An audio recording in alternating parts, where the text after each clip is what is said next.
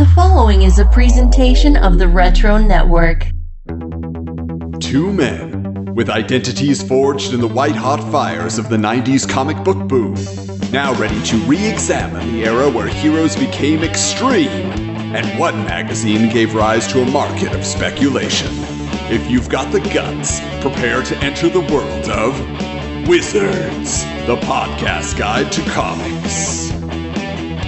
Greetings, geeks, and welcome to episode 23 of Wizards, the podcast guide to comics, the bi weekly podcast where we re examine the 90s comic book boom through the pages of Wizard magazine. Wondering if a Valiant poster on the wall would be good for my image? I'm Adam. and used to being the dark horse of my neighborhood, who's often defiant, I'm Michael. And crossing the border to join us tonight is a man from the north who may be experiencing a case of vertigo as we take a high level view of comics from days gone by. He's not from Malibu, but rather the appropriately deceased Moratory Mondays podcast and upcoming ElfQuest podcast, Quester Days. Welcome, Chris Bailey, aka Charlton Hero. I have come to defend Rob Liefeld and chew Ugh. bubblegum, but I'm all out of Rob Liefeld. Now, Adam, are we really bi-weekly now between the mini episodes, the Wizard Files? I feel like we're like a six times a month show. We don't want to set the expectations too high. And after uh, eating a comic book, I might have to take a sabbatical shortly. oh, Bag and dude, all, that, I might add. Bag dude, and all. that was rough. I was sitting there and I, I was cringing the whole time. I mean, anybody who watches it could see like, oh god, I was so uncomfortable and nervous. I'm like, he's gonna do it. He's going all the way. I was like, oh boy, I was very uncomfortable. Originally, I was oh, just going to film it myself, and I was like, Michael needs to be here for this. It's all about the reaction. Oh, it totally. How was. does I it feel so to have cringe- Rob inside you? I know it's it's a dangerous and volatile feeling. I will tell you. the nightmare relived over and over and over again. So I'm like on Facebook and I see it pop up and I see my face and I see I was like, oh god, I just kept reliving that moment. I'm like, he's I'm like, there's a staple in there, dude. There's a staple in there. What are you doing? I was at work and saw a notification come by, and I was on. A, I was in the middle of an important conference call, and I'm like, I need to switch this off and see this book eating. It's going to start a whole trend, I'll tell you. So yes, if you have not visited the Wizards, the podcast guide to comics YouTube channel, get yourself subscribed over there. We will hope to bring you more content. How we will top that, I do not know. I don't know. We'll find we a way. came in hot right off right out of the gate. so- But Chris, we are here to get to know you. You're a man of many stories, and so we feel like we want to know your origin story. All right. Well, my origin actually begins. So I moved to a from a small town to a small town. And uh, my mom actually got a job at a convenience store. So funny things happened at a convenience store. So back in the day, they used to throw away all the magazines. All the magazines went to a garbage dumpster all the time. However, the owner let my mom bring home some comic books. Of course, you had to take the covers off because boy, you you know, you you couldn't bring home a comic with a cover. So I would get stacks and stacks of comics with no covers. So this was back in the day when uh, you had such classics as Arak Son of Thunder and you had Amethyst and you had New Teen Titans. So these are the books, but I would get multiple copies. So I would end up with like five coverless Arak Son of Thunders. And this is how how I began my love of comics actually. So eventually I started getting into these things and you know after I realized that I read the same Arak 5 times in a row, but that was okay because uh, my mother let me purchase comics and the first one that I ever purchased was New Teen Titans number 1. oh wow. That's And that, uh, let me tell you, that set my passion and love for this entire comics game on the right foot. I mean, you got George Perez artwork, and I, w- I was spoiled out of the gate. So from there, I went on to uh, collect comics right up through university, and uh, had a little bit of a drop off. So after the the bubble burst, and uh, I got married, and money ran short, so did my uh, comics buying habits. But guess what? Guess how I stayed in the game, gentlemen? Let's hear it. So I, I worked overnight in a large retailer, which I will not discuss. And I happen to be a manager of this large retailer. So during the overnights, we had a bookshelf in our stationery department. And guess what was on the bookshelf? Copies of Wizard magazine. Yes, sir. Aha. Wow. But they were hey, bagged at the time. So I had to get very creative in how I read my Wizard magazine on my lunch break. So I couldn't afford it. So I brought it in and I used my working utility knife and I hustled that baby out of the bag and I would keep up on comics during my downtime reading Wizard magazine. So there you go. Wow. Yeah, from there on, so you know, finally after I, I got my adult footing, I was able to repurchase comics again and back in the game, podcasting and blogging and all kinds of fun stuff. So that's my origin story. It's comics, comics, comics. Actually, my first experience with Wizard magazine was at a Kmart. Funny enough, I saw it like in the in the magazine section, and I was like, "Wow, that's kind of cool." I I never even heard of it, and I was I think we were doing like back to school shopping when I was a kid. It's like, "Oh, what's this?" And I and I ended up getting the first issue because of that. I don't even know what issue it was, nor do I remember you know any details about it. But it's just like that was the thing when you would go to you know a retail store or a big box store like that, you would find those kind of things in the magazine section, and, and that is like almost like a bygone era. Like that Oh, yeah. went, then the CDs went, then the DVDs went, and so on and so forth. You know. We're only getting older, gentlemen. But uh, Chris, you mentioned the stationery department there, and you know, when you get that stationery, sometimes you got to write yourself a letter. So, Michael, why don't we open up? Willie Lumpkin's mailbag.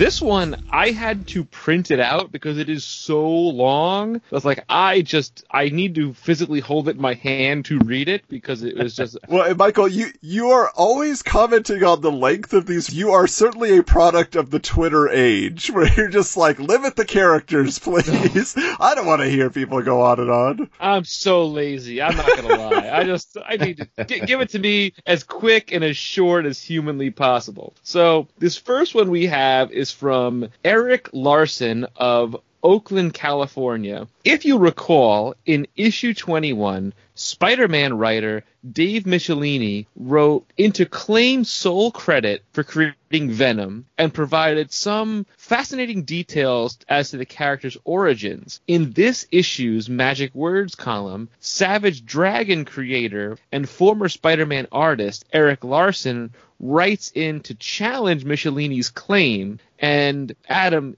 can you read what Erik Larsen had to say? Yes, absolutely. Here we go. Dear Wizard, brother, that Michelinie clown's got a lot of gall. He swipes the existing alien Spider-Man outfit with its existing powers that already hated Spider-Man and puts it on a poorly motivated and poorly conceived character. Todd McFarlane takes Dave's description of a big guy in the existing Spider-Man outfit and adds his own touch of a grinning face with accompanying fangs, slobber, long tongue, and claws, and then Dave claims sole creation of the Venom character. Yeah, right. I suppose he'd claim to have invented Spider-Man too if he could get away with it. I'll give Dave credit for co-creating Eddie Brock if he'd like. McFarlane was still responsible for designing the character visually, but that's not much to crow about. One-dimensional, hate-driven, revenge-hungry characters are a dime a dozen. Eddie was the main reason I disliked the Venom character so much. Eddie's motivation for hating Spider-Man, as you may recall, is that he was a reporter who believed a guy who was claiming to be the Sin Eater. Eddie got canned from the paper for writing his series of fact-lacking articles. His rationale for hating Spidey was that if Spidey didn't catch Sin Eater, he'd never get caught, and he could continue writing his bogus articles for the rest of his life is completely idiotic. Sin Eater would probably have eventually been caught by somebody else. The man who confessed to Eddie didn't have his name printed in the paper, so it wasn't like the world would know that he was talking to the wrong guy. What would Eddie have poor Spidey do? Allow innocents to be slaughtered just for the sake of maintaining his journalistic integrity? Dumb. The whole Venom Spider-Man conflict could be resolved in two panels of halfway thought out dialogue if only a writer capable of such a feat could be given the assignment. So Wizard responds to this and says, Just for the record, we gave Dave Michelinie the chance to respond to this letter due to its volatile nature, and he declined. Let me just set the record straight concerning how the Venom character evolved. The Venom costume was introduced in the pages of Secret Wars number 8 in December of 1984, written by Jim Shooter. Later, Venom was semi introduced in the pages of Web of Spider Man number 18, September of 86. written by Michelinie. That early version of Venom would have bore little resemblance to the current incarnation of the character, if for no other reason than that Venom was female. The stage was then set for Venom's origin in The Death of Jean DeWolff, storyline arc in Spectacular Spider-Man 107 to 110, October of 85 to January of 86, written by Peter David, which never really involved Eddie Brock until his origin was told in the storyline spanning Amazing Spider-Man number 298 to 300 in March to May of 88, written by Michelinie and considered by the majority to be the first appearance of and origin of Eddie Brock Venom. McFarlane has never claimed to be responsible for anything but the visual design of the Venom character, and there is no way you can argue McFarlane's contributions to the character's success. Though I am a fan of Michelinie's writing, I know that one of the strongest pulls to the Venom character is the way he looks. As far as giving proper credit of creation to the ri- to the writer or the artist, well, that's a fight that's been going on for quite some time, and one which I don't have a neat and clean answer to. This to me feels very much like the X-Men versus Iron Man conflict that has been waging in Wizard as well. This is just a new troll back and forth that we're dealing with here. Yeah, but luckily we have someone here, a neutral party, who is going to answer it for us. Chris, who created Venom? well, this is where we get into the fact where we got to ask ourselves what comes first, the Jack or the stand? That's what I always say. so when you're when you're arguing, you know, who creates? Is it the writer or is it the guy who masters the visuals? So if you're asking me, who I thought created Venom, it's always going to be the artist, in my opinion. So think about it. You you have Stanley, and he's you know he's banging out characters on his notepad. He's jotting down names, and he comes up with Spider Man right? So you're like, wait a second. He just goes to Jack Kirby and he goes, hey, Jack, you know, uh, can you go ahead and make me a Spider Man? And that's about all the information he gives the guy. So all of a sudden you get like Steve Ditko, who's drawn Spider Man. You know what I mean? So he goes, Steve, I need you to do me a Spider Man. And he comes back with the complete cast. He comes back with, you know, a complete drawing and workup of Spider Man. And Stan goes ahead and takes credit for it, even though poor Steve Ditko and, you know, Jack Kirby had a rough sketch of him swinging in, you know, all the visuals are there, but yet somebody else like the writer is going to take credit. So in my opinion, if you're thinking about who the actual creator will say, it always lies with the visual for me. So I, Interesting. ha- I have to agree with you, and I'll tell you, and I can I can back that up. So we can look at the Bob Kane, Bill Finger kind of a scenario. If you've ever seen the original sketches that Bob Kane did of the Batman, it's a blonde-haired guy with a domino mask and a red costume with bat-like wings. It wasn't until Bill Finger actually designed the cowl and the, the pointed ears and you know the gray and black motif that ended up becoming the iconic look of the Batman. But Michael, who takes credit for the purple gloves? Uh, that's I would I'm, I'm giving that to Bill Finger. I think.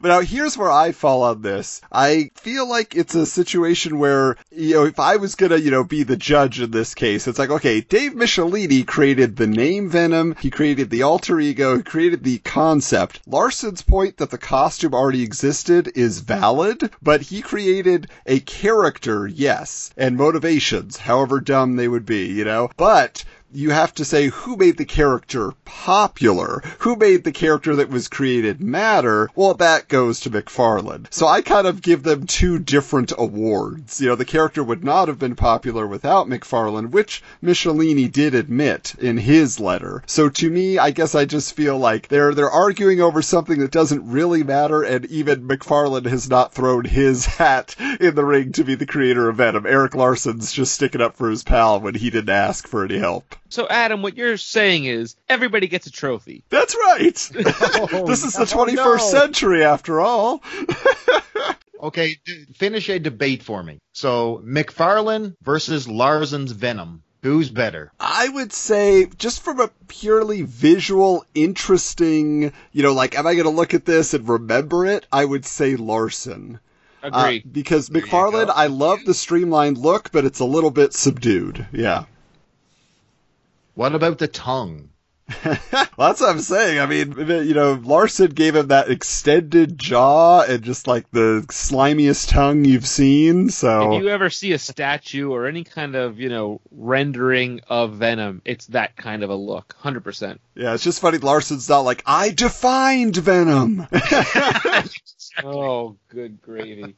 What's what's funny about the entire McFarlane era, if you if you break it down, so he's given a lot of credit for boosting the sales of of Spider-Man. Obviously, you know, clearly he was the hot artist who brought that book to popularity. But think about what Erik Larsen did after the fact. So he got this weird hybrid style that is almost like Steve Ditko meets modern art. You know what I mean? And uh, he took that Rogues Gallery, man, and I guarantee you, some of that some of that Rogues Gallery brought that Ditko flavor to uh, to the 1990s, man. It was it was some really really good work, and I think that Larsen gets the short end of the stick when it comes to the Todd father getting all the credit for you know boosting Spider-Man. Larsen pulled his weight more than we know, man. For sure, yeah. Now, uh, speaking of pulling your weight, So we have another magic words, and the big cheese, Gareb Shamus himself, is called to action by a letter from reader Tom Buttram.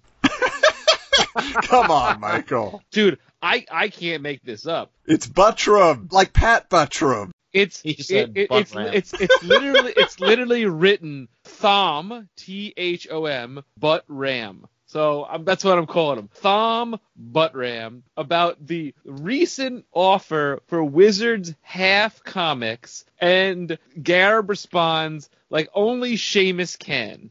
Chris, you want to read uh, Thom's letter?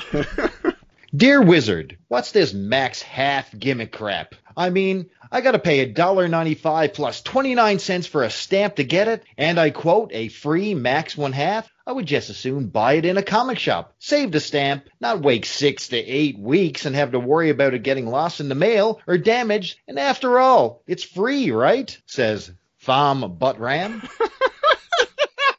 So uh, he's also from North Dakota. I have to point that out. Um, That explains it.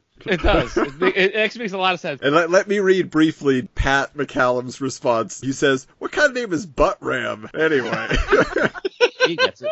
Now, for those of you guys who don't know, back in the day, in the 90s and, and beyond, when you did some sort of mail order thing, it was always, whenever you saw an ad, you'd see like, you know, it's only this plus shipping and handling. Please allow six to eight weeks to deliver. And that was kind of like the standard thing. And if you got it faster than six to eight weeks, you were like, wow, this thing came so fast. Now you're like, oh, I got to go on Amazon. I need a piece of toilet paper. I'm going to order today. It'll be here tomorrow. Great. Fantastic. The way the world was then is very different than it is now. Like when I tell my children when they have to see commercials, why am I seeing this commercial? Why is go? Where's my show? Like, kid, you don't know. You don't know. anyway, the big cheese himself has come up to bat to answer this one. I will read Gareb's response. When I decided to publish Max Half, I felt the response would be huge, and it has been.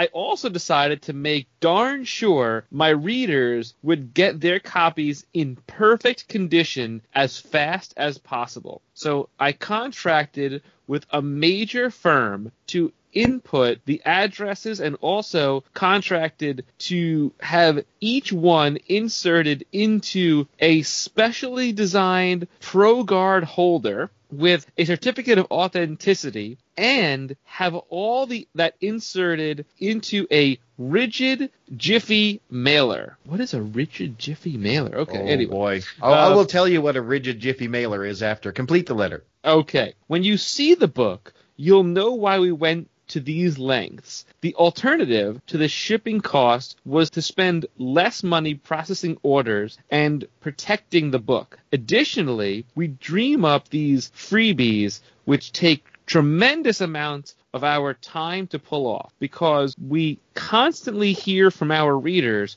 who tell us their dealers never seem to have enough copies of Wizard. The magazine sells out immediately, and these promotions encourage the dealers to order more copies, and they sometimes order a lot of extra copies they don't even sell. At least not with certificates like Max number half still inside. Gareb Shamus. Now, a rigid Jiffy mailer. Remember, Oh, we're a, a. PG 13 podcast, Chris. Oh yes. so, have you guys ever subscribed to a Marvel comic? Only DC on my end. Okay, so here's the deal. So it's it's it's the late '80s. So Wolverine is coming out with a solo title. Plus, Marvel Comics Presents is also bursting onto the scene. So it's the first time I've actually got a little bit of money. I'm working at a dry cleaners. I decide I'm going to subscribe to the comic. So I clip out my little coupon, I send it away, and I wait forever for these things to show up. Like th- these were on the shelf and off the shelf in my hometown long before they ever arrived in my mailbox. But when they showed up, gentlemen, oh boy, when they showed up. They showed up in the Jiffy mailer. And these things are nothing more than a piece of, uh, picture a magazine bag that you would get at a convenience store. They're a little bit sturdier than that. But my comics, by the time they got to me, to say they were not in mint condition doesn't do it justice. These things look like they were used for swatting flies. They were folded over 10 times. They were destroyed. Like when you rank something from mint right down to good, this would not qualify as piss poor. It was terrible. But the, the Jiffy mailer was nothing more than a magazine bag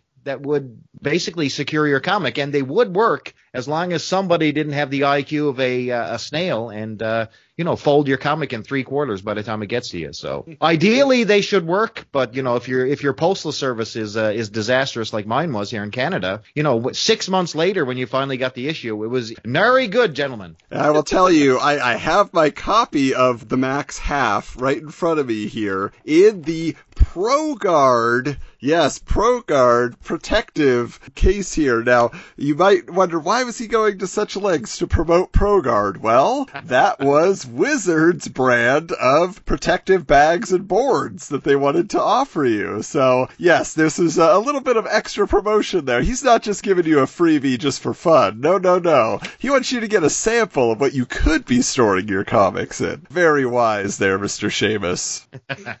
well done. So, Adam, what do you have for us in this month's table of contents? Oh boy. So July of 1993, that is our cover date listed here, issue number 23, and this is an Image and Valiant mashup cover by Bart Sears to promote the Valiant Image Deathmate crossover series. Ah, can you believe it? They're nipping at the heels of Marvel. They're destroying DC. Yes, they are everything everybody wants to be, and they are combining forces. This is surely the end of the Big Two. A new Big Two is about to emerge. But, you know, we've had a, a bit of disbelief on the part of Michael for these nearly 23 episodes. He is wondering how in the world was Image popular? How, with their delays, with their lack of storytelling, but dynamic art, did they manage to sell so much and gain so much loyalty? So, Chris, we turn to you. You came here tonight declaring that somehow you would defend Rob Liefeld and his mates at Image. So, make your case there, tough guy. All right. So you got to understand everything's in context here. So comics went from I, I can't say literally all story driven, but it went to the hot artist era. Okay, so you had your Rob Liefelds, you had your your Todd McFarlanes and Jim Lees. Everyone was bursting at the seams. We had just came out hot on the heels of X Men number one, X Force number one, Spider Man number one. You know, we were we were getting the goods. Now, could anyone say that there were well written masterpieces? Of course they weren't. But hot artists were the buzzword, and Image took them all. So all of a sudden, you had this hot young company. All the hot artists are now right there. But I tell you what, like a lot of changes were happening at the time. You know what I mean? I compare this. I call this the attitude era of comics because all of a sudden there was a drastic shift. We went from your safe, wholesome, you know, comics code authority to something that was next level. I mean, these things had mega violence. They had some nudity. They had the sexiest characters ever to be ever seen on a page. Almost every character, and I know you guys knocked this, you know, everybody looks like Cable. everybody really looks like. Cable. Every single character resembled somebody from Marvel or DC. Everything was an echo, but that's part of the charm because you got to relive, like say for example, the Avengers, which were basically Youngblood. You got to see an updated version of the Avengers, and they were popping off the page. They had the hot artists, you know, the presentation. So when you took a look at what was on the shelf, what Marvel was offering compared to what Image was offering, all of a sudden you got higher quality paper. You had like coloring that just blew your mind, digital computerized coloring. I mean, it just it just made the books look like something completely different. You look inside the books, all of a sudden you get like people being maimed. There's death all over the place. You got your you know your top characters and topics we're not strayed away from. Like you know, Spawn is dealing with child molesters for God's sake. You got like Shadowhawk. He ain't being Batman. He you know he's physically paralyzing people. You know what I mean? The Comics Code Authority. I mean, it was torn to tatters, but it was considered somehow they got branded with the cool alternative. Now Valiant on the other side was doing the complete opposite. So Valiant was not pushing a artist driven book. They were pushing well written stories. So now if we merged these two companies together and had the hot artists with actual stories, you know, you would have had something. But instead, what Image's big mistake was you had a whole bunch of creators who were independent and they were creating a whole bunch of characters. Sounds exciting until you realize that about six months in, all these people have egos. They're not going to want their characters to cross over. They don't have a cohesive universe, and all of a sudden everything goes to pot. But man, I'm telling you right now, when Image launched on those shelves, there was nothing, nothing like it on the shelf. And the buzz when you walk into a comic store, it was all Image. Every single thing that you talk about, it was Spawn, it was Savage Dragon. I mean, it was Youngblood. I mean, when Rob Liefeld is telling you that it was it was the hot thing, it was crazy, gentlemen. Yeah, Michael, I will tell you, just uh, to put it in the filmmaker's perspective, they were the Michael Bay of comics, and we see people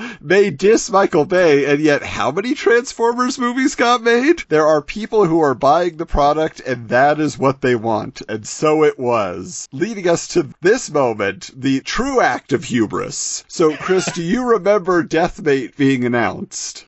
I do. And man, you you think about it. So I was a huge Valiant fan, and I, and I know that sounds strange to say, but uh, Valiant was kicking all sorts of butt. You know what I mean? Uh, they had all these crazy characters. They had a bunch of characters from like Western publishing, like Solar, Man of the Atom. They had Turok. You know what I mean? All kinds of great stuff. But the thing with these guys was they wanted to cross over. So what sounded like, you know, you got all these characters over here in Valiant, X-O, Manowar, all these great characters, and now they're going to cross over with like Spawn and Savage Dragon. But no, it didn't happen that way. Because only half of the creators decided they were going to jump on board, but us as us as readers, we didn't know that at the time. We thought it was just going to be Image, this monstrous brand new hot universe, you know, crossing over, and 100%. Instead, you know what really bothers me about these team ups, and when DC and Marvel always team up, you know, you never get Spider-Man going to Gotham City. Instead, you have to create this large narrative where the universes collide, and you know, they amalgamate, and and oh, that's Oh, I what. I can't wait to get to the amalgam. I can't wait. Oh, I can't Oh, wait. oh, oh. So you, just just to summarize, yeah, you know what? This was on paper going to be the hottest ticket in town, but boy, did we find out that wasn't worth the money it was printed on. Yeah, let's talk a little bit about how it was promoted and how they uh, spread the word on this. So in this issue, there is a five-page article about the origins of this crossover. Now, according to Kyle Zimmerman from Image, quote, basically Rob Liefeld, Jim Lee, and Marc Silvestri all thought, those Valiant characters are kind of cool. It'd be fun to draw them sometime. Which seemed to be the philosophy of Image in general. This would be cool. And thus, a chronically late and overordered six-part crossover was born. The word fun is constantly thrown around as the main motivator. It's got to be fun. It's got to be fun. Though John Hartz from Valiant notes, quote, certainly combining Valiant's rep for strong stories with Image's rep for strong artwork was a factor in making this work, end quote, which kind of cuts each company down, is only half good at making comics, don't you think, with a statement like that? It's like, well, we write good stories, our art, eh. their art is fantastic, their stories, eh. so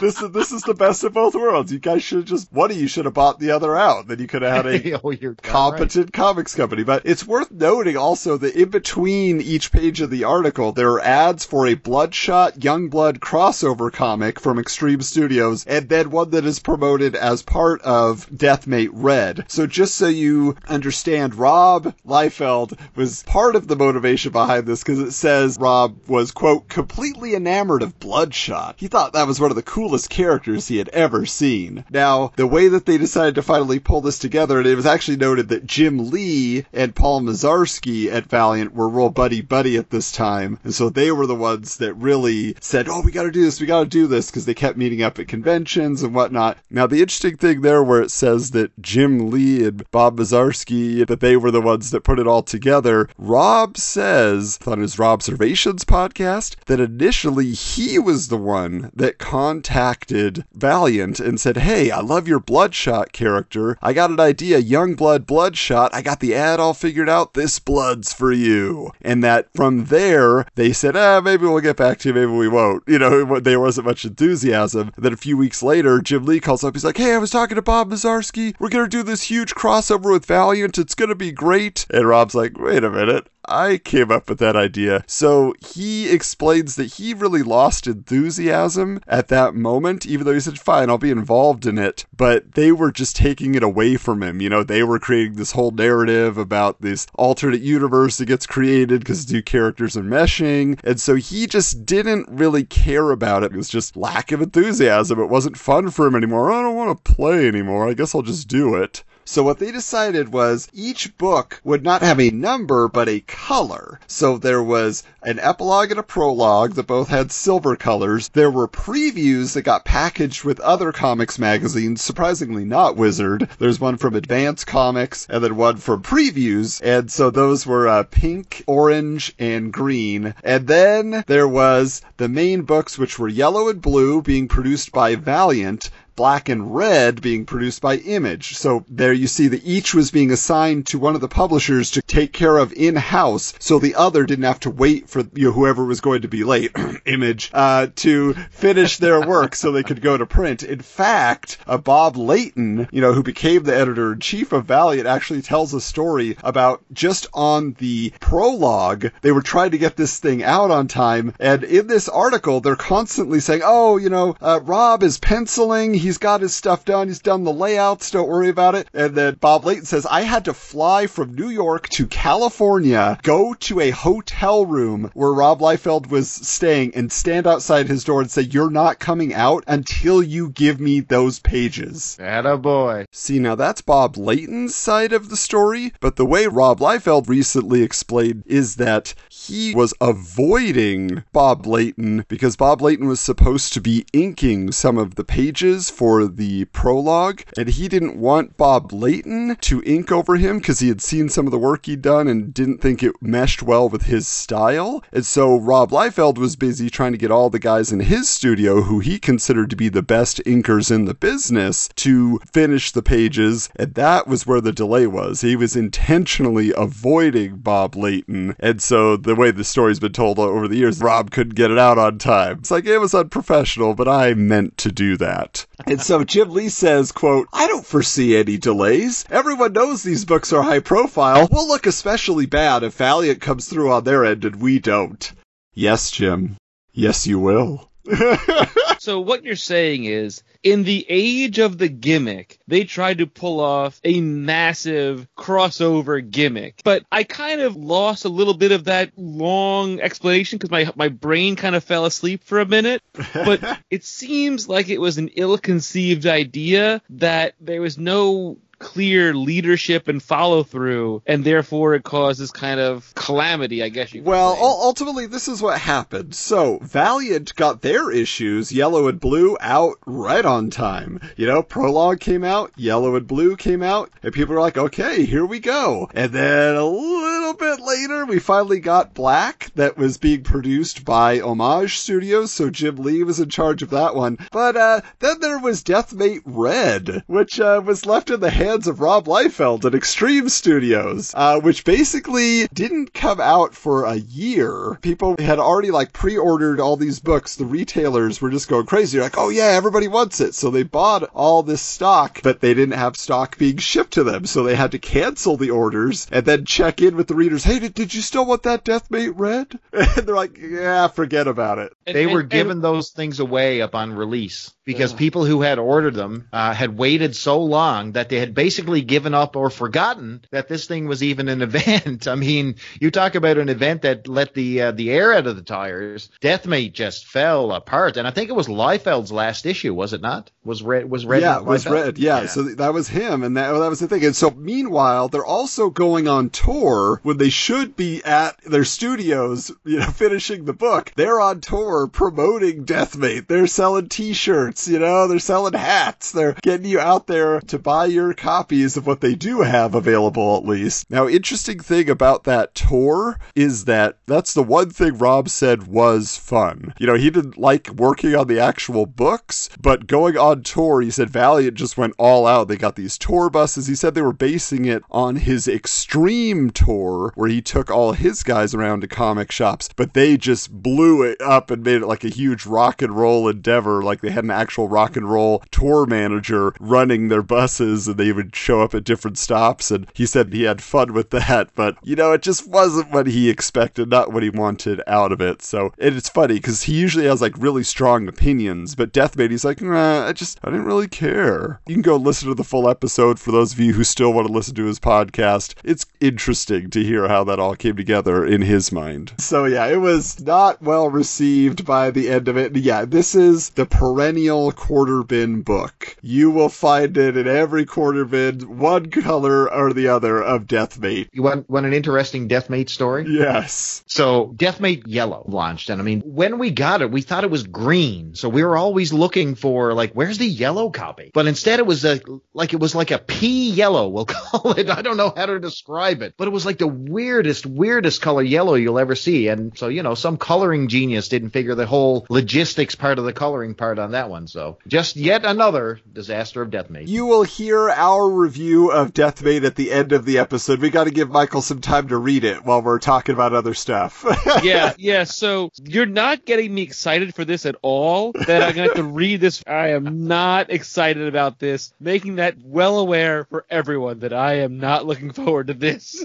But- Read the image books. They were a breezy read. oh, wonderful. we will get into it. Oh, I will tell you. So now regarding the glut, as it was being called here in an editorial by Patrick Daniel O'Neill of New Comics Publishers releasing product in the summer of 1993, his take was retailers do not have the space or the cash flow to order all the books that are being offered and solicited, and he predicts this will lead to many shops going out of business. And I mean, the bubble was about to burst very shortly after this. It was just like everybody saw 90, 91, 92, how great things were going. So a million investors start jumping in and they're saying, yes, this is the hot new thing. And yeah, supply and demand, folks. Supply and demand. You put too much out there, there's just not enough interest or availability of cash to consume it all. But O'Neill suggests ordering ahead of time so your comic shop owner knows they can count on selling that book instead of losing money on their speculative buying. But then confusingly, he ends his editorial. It almost seems like somebody else jumped in at the end and added this because he basically goes on this diatribe about he's like, now listen to this old codger. Back in 1963, a lot of people passed up Fantastic Four number one and they are kicking themselves now. So buy as many number one issues as you can. I was like, huh? You just talked about how this isn't going to work out well at all. Wait a couple of years, pal. Yeah.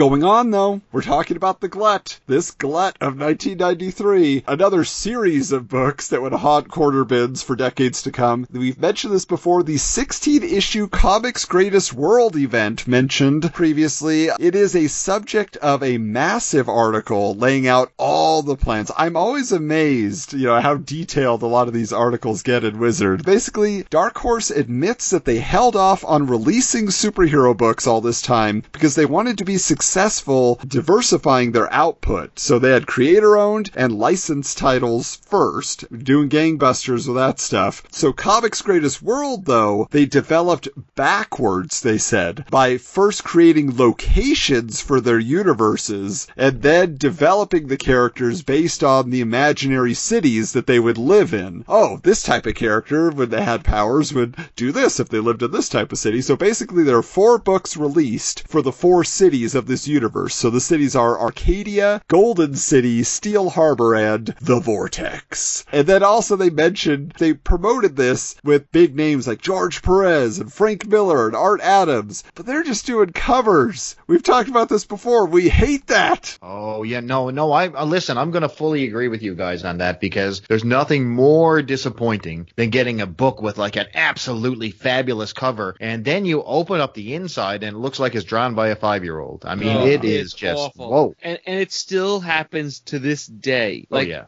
The- I've bought I can't even tell you how many books. And this tends to be more prevalent in Marvel than DC, where they have these breathtaking covers drawn by amazing artists. And you open this thing up and it looks like it was drawn like you said by a kindergartner. It, it's Yeah. unbelievable how they they get away with doing that kind of stuff. And it really bums me out. Well, th- think about a cover in 2020. I mean, what does a cover mean in 2020? Like literally, like it, it doesn't make sense of what's in the the actual issue. You know what I mean? If you went to pick up a comic in the 90s, at least the cover would frame up somewhat of what the story would be on the interior for the most part. Now you're just getting like a pinup if you're lucky, because some then you know then you're going to get your sketch variant and your you know your just your blank cover. I mean, and, or they just do a different character altogether that's not even in the book. So uh, you know, Oh, I've seen that so many times where they're like, "Be ready for so and so. He's going to attack," and it's like the last panel of the last page when that character shows up, and you're just like, "I just wasted four dollars and thirty minutes of my life reading this nonsense that had nothing to do with the cover," and it just makes me so infuriated. And I mean, I have books and books. Like I, I have in my collection of long boxes a bin that I just call miscellaneous. For like, I'll pick up a one-off, I'll read it, hoping it's going to be some good arc, and I'll hate the first issue, and I just throw it in miscellaneous.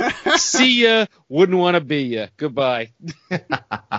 no, I'm talking about like so. Say for a classic example, if you went to the comic shop right now, you would see that they Marvel just recently reacquired from Dark Horse, nonetheless, the Alien franchise. Okay, so they have it back, and they're doing all kinds of Alien variants on their covers. Okay, Yeah, I noticed now, that. yeah. So if you're going into a comic shop, you're thinking, "Oh my God, you know, the, you know, the Avengers are crossing over with Alien," just for example. You know what I oh. mean? No, they're. It's actually not. They're not even in the book. Yeah. Like you talk about confusion. Can you tell right now if you walked into a comic shop and you looked up on a wall, you can't even tell like issue two from issue one because you could have literally a wall full of issue ones and you would have no idea that they're a different comic. You know what I mean? Like or or the same comic. It's really, really. I don't know. Know. About a year ago, they did that with Mary Jane Watson too, where she was on the cover of every single thing, and there was a particular cover of Fantastic Four where she's in like a costume, and I'm like, oh, cool, like she's gonna be like, you know, they were kind of like alluding that she was gonna get some sort of powers, and Cool. then she's just not in the book. She just shows up for like one panel where she talks to them and says, "Oh, hi," and like gone. And it's just like oh, I oh was like, man. it- it's a beautiful cover too, and I love it. And I own the. co- And I'm like, I'm like, you gotta be kidding me! And they do this stuff all the time. And recently, Marvel's been doing this thing where they brought back Alex Ross, and he's doing like painted covers of all kinds of heroes. And I will admit, I've bought four or five different books Oh, just because of the Alex Ross cover. I've bought you know, a Medusa one that came out. I bought Invisible Woman. I have a whole stack of them. I'm never going to read the issue that I bought. I just bought it for the cover, and that's just my foolishness, but it looks cool, and I like it. And I'm never going to get the poster, so I want it. Well, we have plenty of Marvel news here, Michael, because back then uh, they were just as much about making that money, and they wanted to control the cash flow. Got to get that paper. Yeah. Yeah. now, Wizard News announces that Marvel has purchased Toy Biz. Yes, they've been making a bundle on licensing their characters to Toy Biz. Now it will all be theirs. And this is just months after having bought Fleer Trading Card Company, so they could also control all the money that was supposed to be coming in from the trading card sales. So this is kind of crazy in that this is the accumulation of more debt. You know, if you buy a company, you don't just get that money, and you get the overhead that it takes to run that company. And so ultimately this leads to Marvel's bankruptcy just a few years from now. Know. So this is this is the beginning of that. Let's buy this. Let's buy that. It's kind of fascinating. It, it like you can see the writing on the wall, looking yeah. at it from a you know, like a five thousand foot lens. You're like, oh, I see where this is going. Like you can you can tell. And I've actually, though I've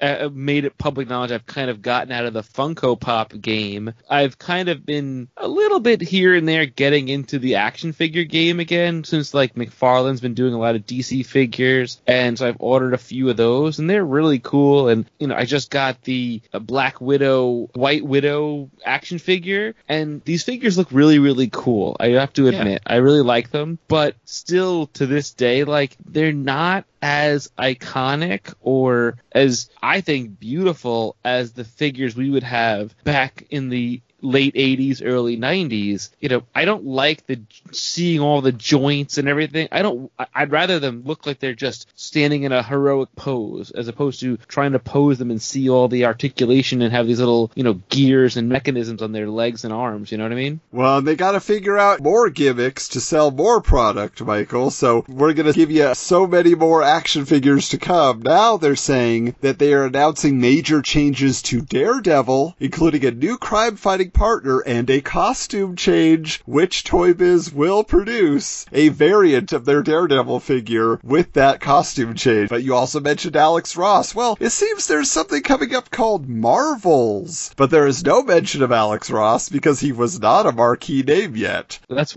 weird because marvels is back now like Yeah. literally it's back right now Then there's uh uh-oh. Damage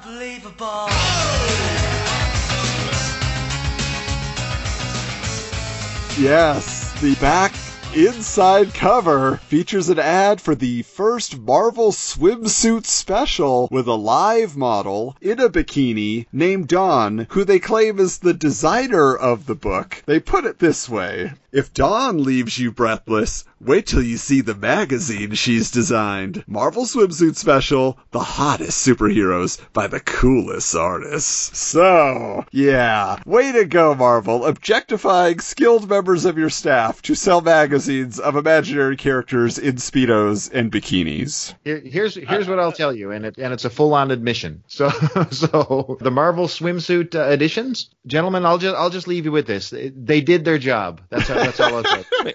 Wait, wait she's a staff member at marvel she's not just a model According to this ad, she is the designer of the Marvel Swimsuit Special. Okay, so I want to find out in the not too distant future how many lawsuits happened because of this. I really want to know.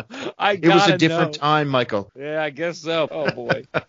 DC seemed to be a little bit more respectful of their female editors and employees. Karen Berger, who is the group editor of DC's Vertigo line, is revealing her plans because this thing is really kicking off now. So it's noted that a collection of Neil Gaiman's Books of Magic series was the first book officially released with the Vertigo logo on the cover. But the first original title that was released through the imprint was Death, the High Cost of Living, which was a miniseries that was spinning out of the Sandman series. And while they have pulled some of their existing for mature readers only books like Sandman, Doom Patrol relaunch, Jonah Hex, and Swamp Thing, they've put all those under the Vertigo imprint. They also have a lot of new books, these edgy comics. Enigma, Kid Eternity, Mercy, Sebastian O, huh? All popular titles. Yes, all of them. Sandman Mystery Theater. Now that one did get a little bit of acclaim. There were a few others in there, but Karen Berger defines Vertigo as, quote, the way the writer and artist make you see the world. It's not necessarily horror, not necessarily weird or supernatural. It's more a case of looking at reality in strange ways. Mmm. How you doing? Yeah. Now she is admitting that what they're trying to do is attract an older audience who doesn't usually read comics by creating stories with adult themes. And she is especially excited about a book called The Extremists. Quote, it's filled with sexuality and violence. It's a dangerous book, an unusually strong piece of work. I love it. So everyone is uh, also relieved to hear, by the way, that Neil Gaiman is not ending his Sandman run with issue 50, which had just come out. No, he's going to continue continue on for at least 10 to 15 more issues, then he'll do some one shots after the fact. So, you know, as long as Neil Gaiman's there, they feel like they are in good shape. But here's the question for you, Chris. Did they bring you in with their sexuality and violence? yes, you know what? As especially as a younger reader. So I would I would thumb through some of these books and, you know, depending on what I saw during my first initial glances, it would make my my purchase decision. So yeah, if I saw some lady parts, yeah, that thing was going in the bag.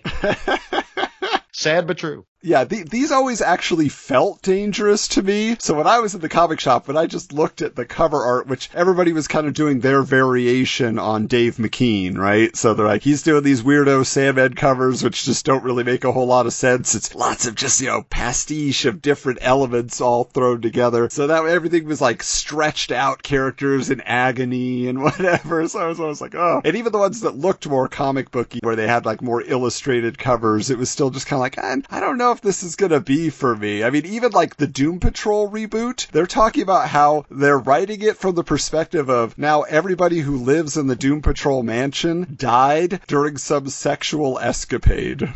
it's like, what? Okay. Come Oh, on, boy. guys. yeah, some some of these books were too weird. Like they literally took the joy out of reading the book. I mean, you know, you always want a book like take Jonah Hex for example. You know, you want to ramp up the supernatural element. You want to, you know, ramp up the uh, the violence in those things. Of course, you know, you, you can make a much better book when you when you take the code away. You know what I mean? And you add those elements. But when you make it so weird that it's unrecognizable, I think that's where Vertigo lost me on a lot of their titles. Yeah, for sure. And also, I'm not a fan of the perspective of we want to bring in people who don't usually read comics. Oh. Well, let them keep reading or watching what they watch. Don't cater to them. We're doing what we do in comics and we like it. So keep it up. you know, for me back then 11 12 13 years old i was not picking up vertigo books at all. I couldn't tell you if i even knew if they existed back then. I don't think it really caught my attention till maybe like probably the 2000 area where like Y the last man came out. That's probably the, the first book that i really was like wow this is an interesting title. And, and i started reading a lot of vertigo stories like 100 bullets and stuff like that. But back then i wasn't into that kind of comic book at that age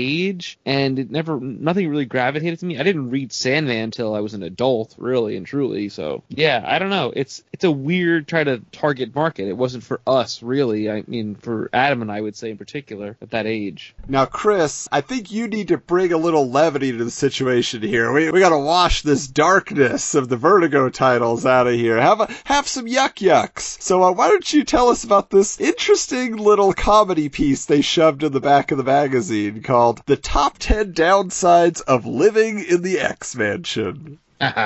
Top 10 downsides to living in the X Mansion. Number 10, finding long blue hairs in your scrambled eggs.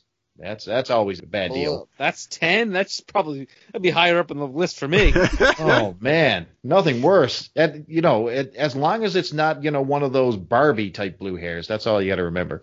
Uh, anyway, number nine, uh, having to help Professor X get on and off the can. Come on, Wizard. Oh, Come on. That's that- more that's damage control right people. there. that's, a little, that's a little offensive i have to say Oh Yeah. wow, What terrible people these people. Number eight, giant purple and red robots always looking in the bathroom window at the most inopportune times. They're all about that bathroom action in there. True. Number seven is definitely appropriate. Having the hottest, sexiest babe on the planet walking around in the skimpiest outfit imaginable, and she's a telepath. Oh, Yikes. that's not good. Number six, that moody archangel. Period. No. Just just that. That's all it says.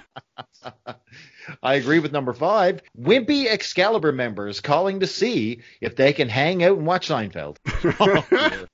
Seinfeld. Not Liefeld, Seinfeld. That one's for you, Robbie. Number four, the Beast on hot summer days. Wow, Beast, they want him out. Beast. That man. blue fur is comedy gold, gentlemen. Comedy gold. It's gold, Jerry. Gold. All right. Number three, all the aces are missing from the playing cards. Get it? Gambit? Oh, Oh, that guy. I got a million of them. I'm here all night. Number two, just like that, Greg Brady, Storm, get the first crack at the attic. Uh, you, you had to watch the Brady Bunch to know that Greg Brady got to have his little bachelor pad in the attic of the Brady home, and Storm lives in the attic also. So that's a head scratcher. You got to think about that one.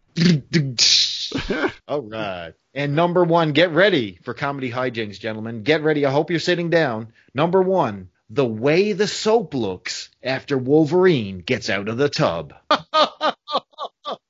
Geek humor. What are you gonna do? But speaking of geeks, sometimes we like to find that independent stuff that makes us cool and edgy because we're reading the obscure comics. That's why this month in Palmer's Picks, Tom Palmer is talking about Concrete by Paul Chadwick. He actually began his career as a storyboard artist on films like Strange Brew, eh? Hey, perfect! That's your national film of Canada, isn't it, Chris? Gotta watch some hockey, eh? Got some back bacon there. And he also worked on Pee Wee's Big Adventure, which might as well be our official film of the United States. So no comment. He ended up getting his first comics work on the final issue of Dazzler at Marvel Comics. That was the Paul Chadwick debut. But then he basically got burned out working for, you know, the big boys and he started publishing his concrete stories in Dark Horse Presents where he quote focuses more on human concerns and character driven tensions instead of the typical comic book hero villain struggles. So guys, I'm a massive fan of concrete, but Chris, have you ever grabbed an issue here or there? So I've had yeah, he so he was in Dark he was like a backup feature at the time that I was that I read a bit of I've never read like a solo issue of Concrete. I've always Oh. read them in like Dark Horse Presents and different things like that. Mm-hmm. And yeah, I mean, you know what? It was fine enough. It was something different. You got a different perspective and and, yeah, and an interesting character as well. So I, I I don't have anything bad to say about Concrete. Yeah, I mean they're mostly one shots for the most part, or Yeah. like you say, backup stories, and then they get collected. So he's always got a, a beginning, middle, and end to a story, which is very satisfying. Thank goodness. Yeah,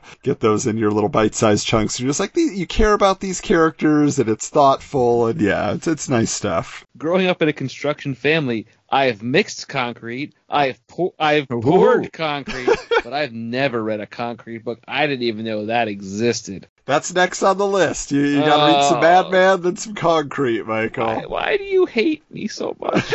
I'm expanding your mind, man.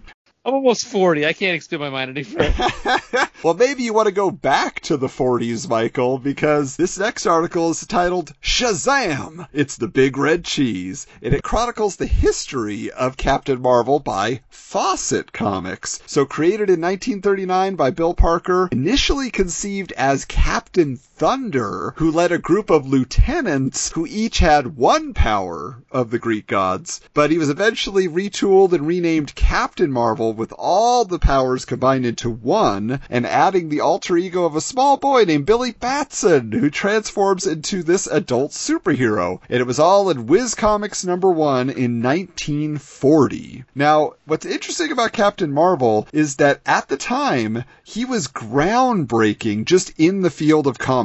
He introduced regular crossovers because they would have other Fawcett heroes, the likes of Bullet Man, that would come in and out of stories and team ups with Captain Marvel. They also introduced the idea of continuity heavy stories. So there was a an arc called The Monster Society of Evil, which was a storyline that ran for four years over 25 issues. Now, not all consecutively, but the storyline you would pick it up, you'd be like, oh, this is a Monster Society of Evil chapter, you know, so you gotta get it, and it follows through. But Captain Marvel was enormously popular at the time, but that after having continuous legal trouble with DC Comics over copyright infringement that they claimed on their character of Superman, Fawcett stopped publishing Captain Marvel in 1953. that ironically, DC picked up the rights to the characters, but not the name, which Marvel then copyrighted themselves and created Marvel, which I actually recently picked up the first appearance of Captain Marvel, a Really? vintage copy. Yeah, uh, it's not in the greatest condition, but it's still um, and a very cool thing to look at. And then now DC can only publish the character under the name Shazam, which many people are aware of now, the movie, and people from the 70s knew the live-action TV series that was uh, teamed with ISIS. But the, according to the writer of this article, Jack Curtin, who is the resident old man at Wizard, like he writes about comics from the 40s, and he always does a great job. The character hasn't been handled well at all over those last 40 years up to this point in 1993. So I'm curious for you guys, what is your reading history with Captain Marvel? And what is your favorite incarnation of the character? Michael, you're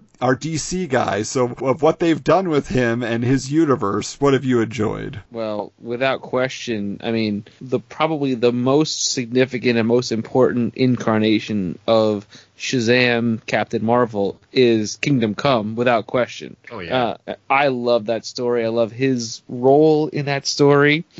I also really, really like a lot of the Geoff Johns stuff that they've done with him in the past couple of years. I actually, funny enough, I, one of my favorite DC characters is actually Mary Marvel, and I just like you know the dynamic of the Marvel family, you know, with, with Freddie Freeman and all that kind of stuff. It's funny just how they do, do like the alliteration of their names, and I've always liked the idea of the the kid who could be Superman kind of a thing, and you know, I, I think actually one of my first major major like reveals or understandings of Captain Marvel Shazam was in the Superman animated series or or Justice League animated series when he you know shows up for the first time and Superman's kind of like jealous of him and they sort of duke it out a little bit. I love that stuff. So I actually was introduced to Captain Marvel through the old serials. Oh, all right. Those were great. Not breakfast cereal. Renting at our local library the VHS tapes of the black and white adventures of Captain Marvel that uh, we know from back in the day. And they actually had some pretty cool effects. And I think he fought like the Black Scorpion was like the bad guy in that or something. And yeah, but it was just so cool every time. Shazam!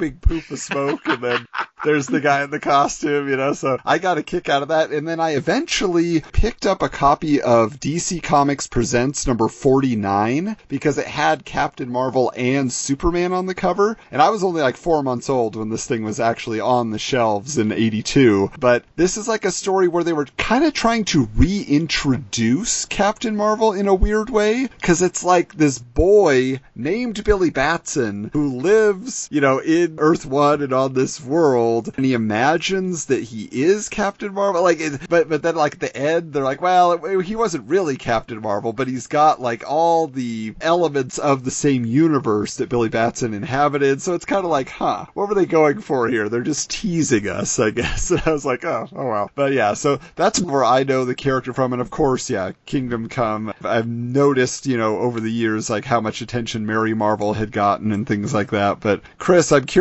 for you, where how far back do you go? All right, so I actually picked up. Now this this was around '85, I think, 1985. I was at a comic book shop and I picked up the original Shazam number one, and this is the '70s, the one where they reintroduced them. And you know, Superman is boldly on the cover, of course, because you know DC never ever had the faith in the big red cheese to sell his own comic book. But these were mostly reprints of the old Fawcett stuff with like a with a new story sprinkled in. You know what I mean? So I love the old Golden Age type of thing. But the one story that that really catches me was around 1987 when they were relaunching like the it was right after Crisis and they had Legend. So they were reforming the Justice League, okay? In April of 87 they released what was called Shazam: The New Beginning and it took a brand new twist. So it was done by Roy Thomas. And this one, Billy Batson is orphaned. So his parents die in a car accident, okay? And all of a sudden there's a big battle for custody of the boy. And he ends up in the custody of the evil Dr. Sivana, who's just basically using Billy Batson to, you know, claim his parents' inheritance.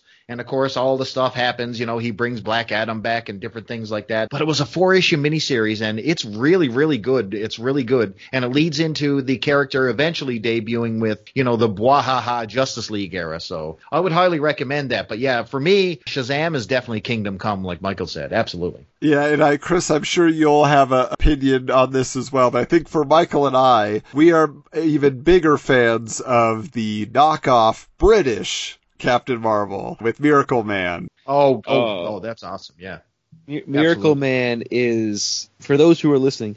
If you ever want to read something that will be transformative and a brilliant, brilliant thing, Miracle Man is unbelievable. It's literally the first statue I ever bought was a Miracle Man statue. I have every single issue when they did the reprints a few years ago. Oh man, it's it's some good stuff, and it's I love that It's, book. it's really deep and it really deconstructs the uh, the golden age of comic books. You know what I mean?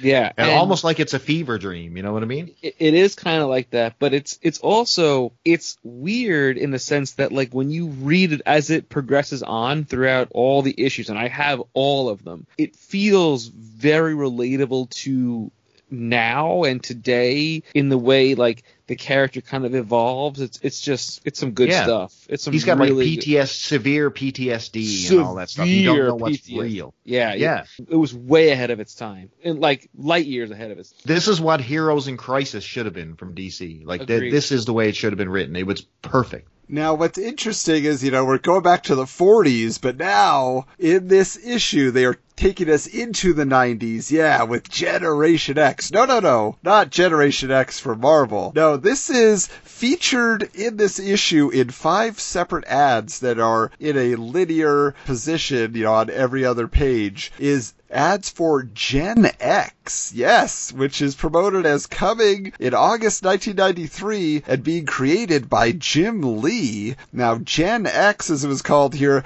features all four of the main characters, so you have Fairchild, Burnout, Grunge, even Freefall. They're all there. Now, you know this because they will eventually become Gen 13 when it's actually released the next year as a miniseries. We're going to get into this uh, shortly, but Gen 13, the only thing they premiered in 1993 is Deathmate Black. So you will get to hear from Gen 13. That is a part of it, Michael. But uh, yeah, this is just very exciting to me. This whole idea that they were promoted heavily as Gen X, and so much so that I actually bought uh, a different comic that had this same ad structure, and I ripped it apart and took all those individual ads and put them into a frame because I just think it's an interesting piece of history from a series that I ended up loving when it went. Do you uh, still have that? I do. We, we will put up a picture of it for sure. Please, please put it up on our social. I have to see this. Now, what's uh, very interesting here, Michael and Chris, is that buried behind the price guide, all right? So now, as the way they've structured the magazine, the price guide is in the very back, and it was kind of like in the middle for a while. Like, it was, a weird situation in the early days. But now, uh, hidden after the price guide is something that uh, I was not expecting to see. In fact, I was like flipping through and I was like, wait a minute, what is, what is this shoved here? It says, quote, the newest creation from the fertile imagination of Rob Liefeld. Fertilized by what we won't say. Did he Uh, really have a fertile imagination, or was it the same exact character, just like reimagined? But Extreme Studios presents Sword and Stone. Okay, and this is a wizard is proud to unveil it. They say it's for the first time anywhere, and so this appears to be a comic that was either produced only for Wizard or just going to be previewed to Wizard, and if anybody liked it, he would have produced it. But I did not find any record of this comic called Sword and Stone ever Oh, I was gonna coming out of Extreme Studios. I don't think it exists, does it? No, no, it, it does not. Uh, so basically, all it is is there's two characters. One is a young boy from the past named Sword. He has swords. Then the other is a dread cybernaut from the future, and his name is Stone. Don't know why. I wonder what Stone looks like. Yes, Stone has. How would you describe this? He he has a cable body, and his hands are dustbuster hoses. I don't understand what the point of these hands are. It's very odd. Uh, but he likes to punch people, and Sword likes to slash people. And basically, they are promising that they're going to go on adventures together. Like it literally, it doesn't set up anything here uh, other than they've waged battle upon those who would stop them in their pursuit, which kind of feels like Rob Liefeld's mo, right? He's like, I will battle everybody. Are you in my way? I will destroy you. and so yeah, so it's one of those things. I'm just like curious to see if in issue 24 we get the next installment of Sword and Stone, but I hope we don't. I want more now because Yeah. of that revelation. Uh, but Michael, you know, we want to hear about the exciting world of movies and everything else. So why don't you take us into? Heroes in Motion.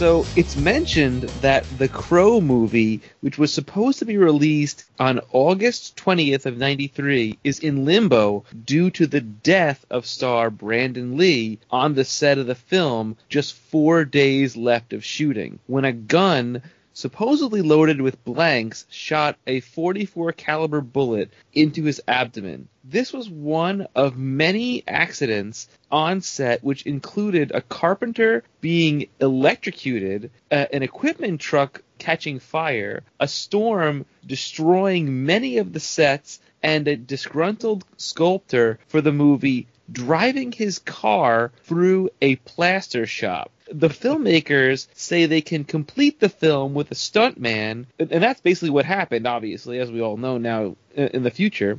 The film was then released and uh, a hit that spawned several sequels, obviously none of which with Brandon Lee, but they're all kind of like, you know, different people that become the Crow.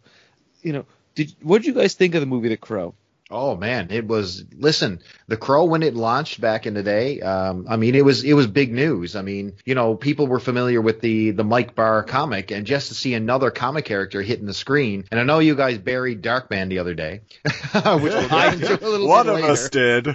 yeah, what? you- That's exactly right, Michael. Shame on you. But but anyway, I have to say, like uh, the Crow was was was all the buzz back then. I mean, you know, we we ran to the theater to see it to check it out. It had a lot of buzz. I thought it was handled really well. Brandon Lee was a megastar, and you know there was a you know a lot of story surrounding his death. So I think that brought people to the theater as well. And you know, we ended up getting several sequels to this thing, but uh, I don't think any of them were any better than Brandon Lee's version of this because I thought it was really really well done. Yeah, I mean, honestly, I credit The Crow with all the goth kids in my high school in the late 90s. Oh, you know what I'm saying? absolutely. Like, that was it. Yeah, it was a culture shifter. It's one of those films where I don't know if he had lived if the film would have gotten as much buzz as it did. Similarly to like The Dark Knight, you know, with the, the passing of Heath Ledger, everybody was like, I have to go see this film. Like it was there was so much like mystery behind everything, and because he's Bruce Lee's son, and he also you know died tragically, it was there was a lot of buzz about it long before the internet that it really made this film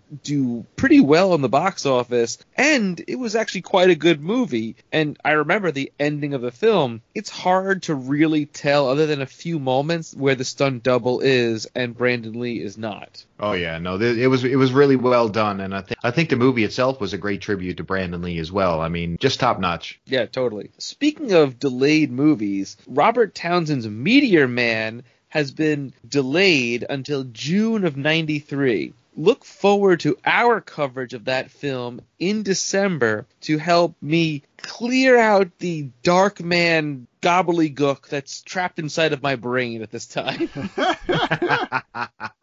It's also mentioned that the Mighty Morphin Power Rangers are being prepared for a fall debut with 40 animated episodes.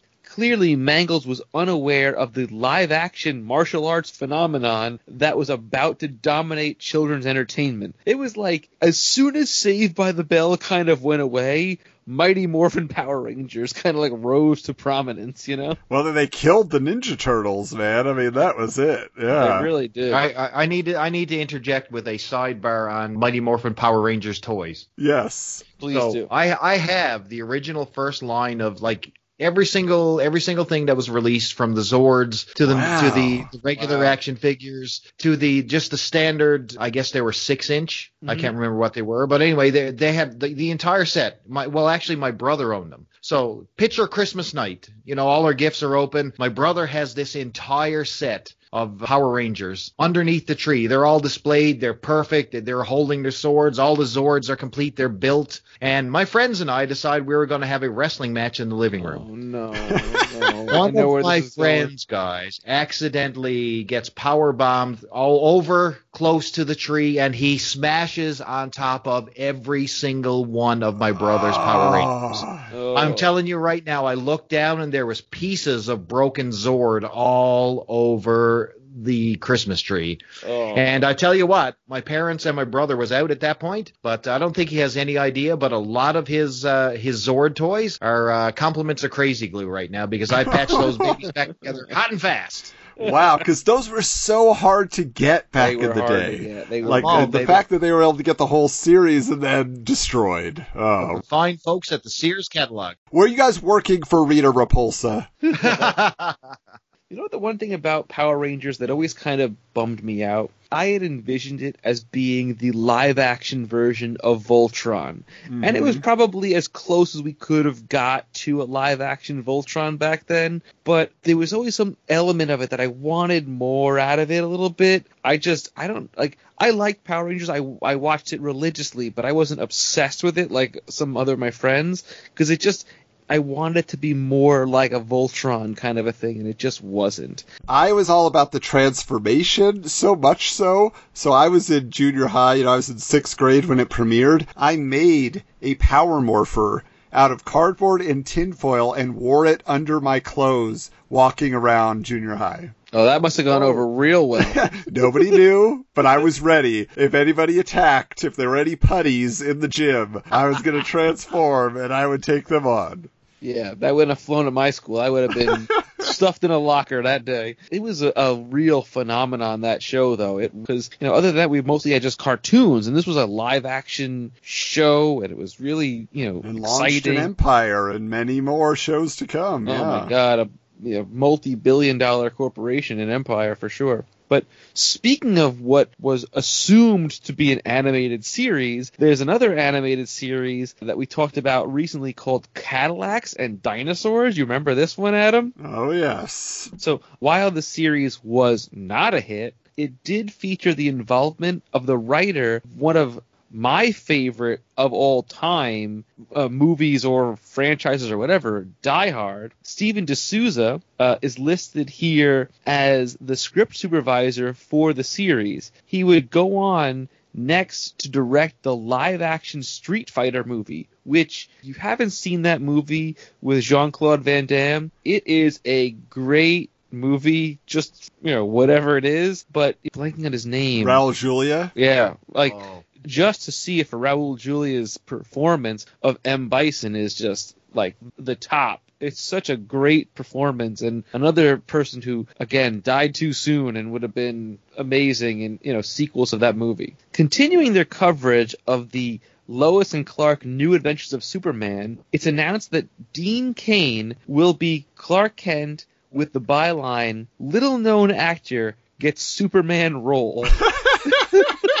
That's Oh man, That's poor rough. Dean Cain is just being dragged through the mud in 2020. Poor Oh, guy. Oh, yes. I love the guy back then. Uh, he was a football player too. Like he was an athlete. Yeah. Like you know, he was like legit. While Teri Hatcher will portray Lois Lane, and I, I honestly have to say.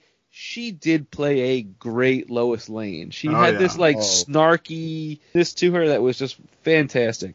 Michael Teri Teri Hatcher is responsible for me losing a number of tube socks. Oh my god! Damage control. Damage control. Damage control. God. it's noted that, that Dean Cain was recently on Beverly Hills 90210, and Teri Hatcher played Stallone's sister in Tango and Cash. Now I got to see that movie. I mean, I have that movie on VHS, but I haven't actually ever watched it. You I'm like, ever watched Tango and Cash? no. And you made me watch Darkman? Is that Stallone and Kurt Russell yes, it is. and Teri Hatcher? Holy Yeah. cow! Worlds collide. my my I don't want to give away too much of, of Tango and Cash 30 plus years later. But one of my favorite moments in that movie is they're trying to escape a building and they take their belts off and they wrap them around their wrists and flip them over an electrical line and they zip line holding their belts and like spark like sparks come off of it. And for, for so long when I was like a like a kid I would try to like you know when you have like the monkey bars and they had those like two parallel bars that you could hang down? I would take my belt and try to do it and I broke so many belts trying to do Oh that. wow! like falling into the gravel. I'm like oh god the worst. So yeah, that's a true story for you folks. Finally, it's announced that Christopher Reeve has officially declined to participate in the new Superman movie that has been teased for several months, stating it really shouldn't be made right now. Wow. If he said it, it probably should have been made. So Um, is this Superman 5 they're talking about here? yeah. So we will get a new Superman this year, but just not on the big screen. With poor Dean Cain dragging through the mud. So Adam, now that we've finished our Heroes in Motion, what do you have for Guy Gardner's Gimmicks a Go Go? How bizarre! How bizarre! How bizarre! Ooh, baby. Ooh, baby. This summer 1993, guys. I mean, this is it. I mean, the Guy Gardner's gimmicks a go-go has just been growing and growing and growing with each successive issue. It is amazing who is getting in on this. Now, the first thing is a little bit of follow-up because as mentioned on a past episode, Adhesive Comics released the first comic book with a bullet hole that was shot through it. But now, Adhesive is taking issue with Malibu Comics doing, quote, a really poor imitation of a gimmick that was stupid to begin with. Because they did it with their issue number five of The Protectors. But Alan Payne, Malibu's marketing director, states that it was his idea to do it, and he came up with it years ago when working in a comic book store. So now the gimmick wars have begun. People are back, I came up with that gimmick first. No, I originated that gimmick. So, I mean, everybody wants the credit around here. Next up is ARC Omics or R Comics, a capital A, capital R, capital C, and then Omics. This is how they spell everything over and over again. So R Comics is releasing the first fully lenticular cover with Art Comics Premiere number one. For those of you who don't know the concept of lenticular, you remember those stickers and everything else back in the day when you tilt them, they change the image, right? So on the cover, their team called the Arcosmos, and they are posed initially, and when tilted, they jump into action. And in an all text ad that looks like it was typed out on a Commodore 64, Art Comics states, quote, There's been some concern regarding who we are.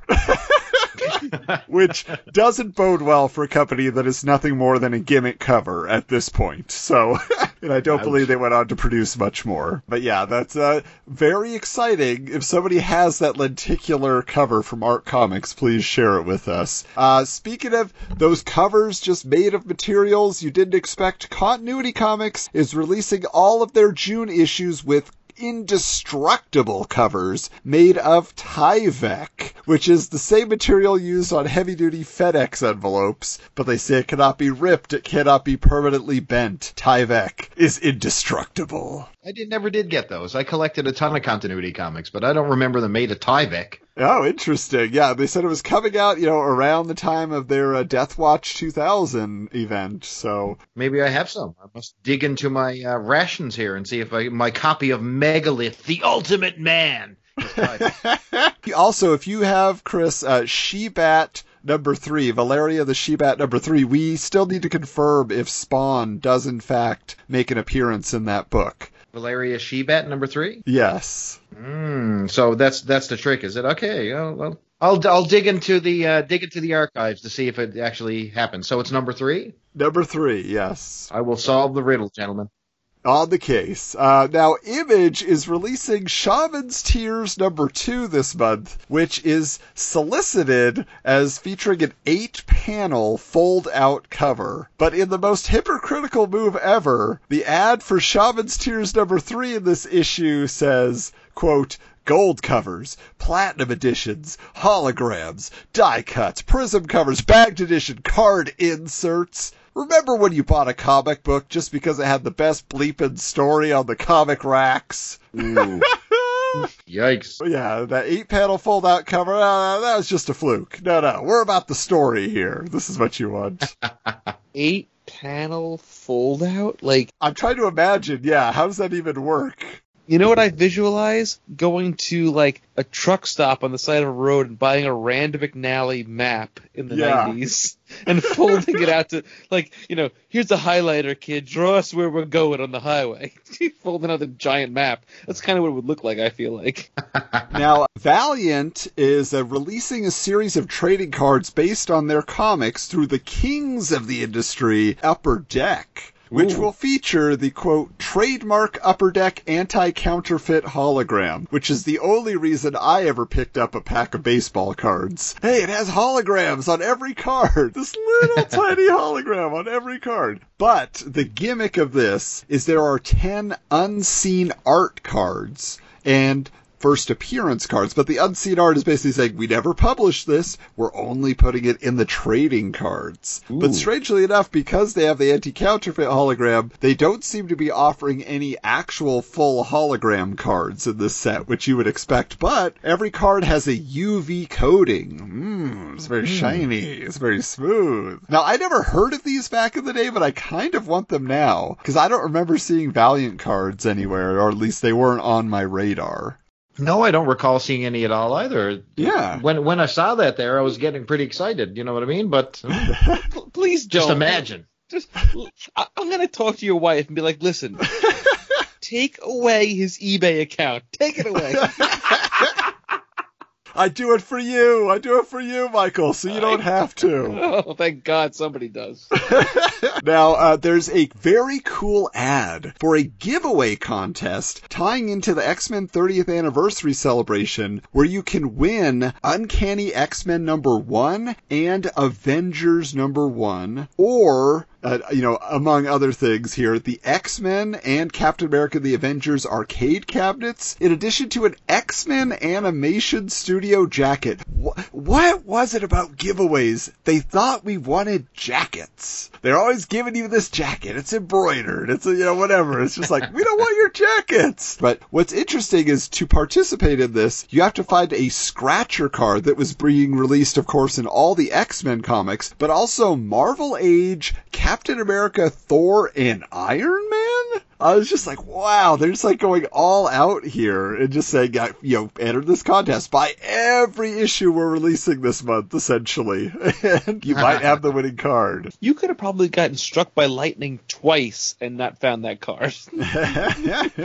Now, not to be outdone, Valiant is running a contest of their own where if you get the right serial number in their May or June issues, you can win every Valiant comic ever. With the exception of their go. licensed Nintendo or WWF comics. So that stuff's not involved, but they're saying they're universe of heroes, right? Like that. And at this time, we know how collectible Valiant comics were. So that was a very lucrative proposition. But interestingly enough, this shows you the tiers that they put their books on in terms of how they valued them. So second prize is a complete run of Magnus Robot Fighter. Third prize is a complete run of Solar Man of the Atom. Fourth prize is a complete run of Harbinger. And fifth prize is a complete run of X-O Manowar. Now that is just ridiculous. Come on. There's no respect here. Good. It, it should be the sixth. Uh, Michael, I'm going to shove a copy of X Force number one in your mouth. You shut your face. I don't make promises I can't keep. oh man. Valiant's collectability was something that um, you talk about a company that went out of their way to make their books collectible. I mean, they when they did like some take take something similar to like a first appearance. I mean, everybody wanted a number one, or everybody wanted that chase book with that first appearance.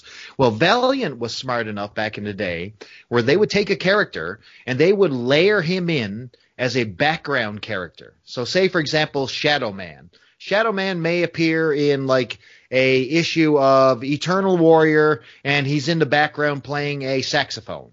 They did this over and over and over, and then months later they go, "Well, the first appearance of Master Darque is in this epi- this issue, and he's in the background, and you know what I mean? He's hidden." And they did this all the time, and they also had these coupons that you had to clip to get zero issues. They had all these weird, weird gimmicks that we don't really talk about, but their collectability was through the roof. So take Harbinger number one. So they had a coupon in the middle of that book uh, so that a lot of people would clip out so they could get this special edition of one of the Valiant comics. Now, anyone who bought Harbinger number one, you know, from a secondhand shop, the first thing you'd have to do, you would always have to go in, you'd always have to check to see if that damn coupon was in the middle because, you know, it would be worthless without it. You know what I mean? So all these weird collectabilities and Valiant was all over it, but I think it got lost in the noise when it comes to, you know, the chromium covers and all the different things we went through. You know what I mean? Well, But, and uh, they did that too. But yeah, you're right. Like to actually drive up that value, they won.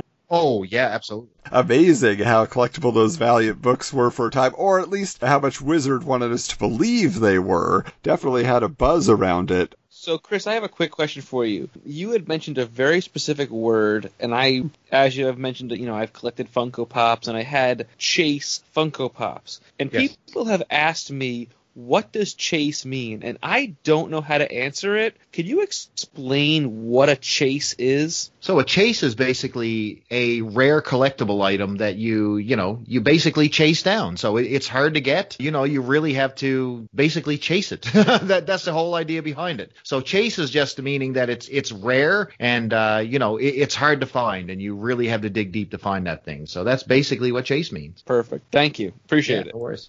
Now, speaking of Chase promotional items, if anybody has one of these, they are certainly hard to find because Wizard is actually promoting three licensed items with their own logo. Okay? So the first is what they're calling, quote, a killer baseball hat. Then there is a comics binder featuring Brute from the Bart Sears Brutes and Babes column. And possibly the most collectible item of all, the Big Cheese t-shirt, inspired by Gareb Shamus's nickname. So honestly, Michael, I think we need to reproduce this for our TeePublic store so people can wear the Big Cheese t-shirt. it's time to bring it back. I, I'm I'm all for it. I am game 100%. Sign me up. I'll I'll buy the first one. But Michael, you know, we're talking about the price of those books, so why don't you take us into The Punisher's price guide.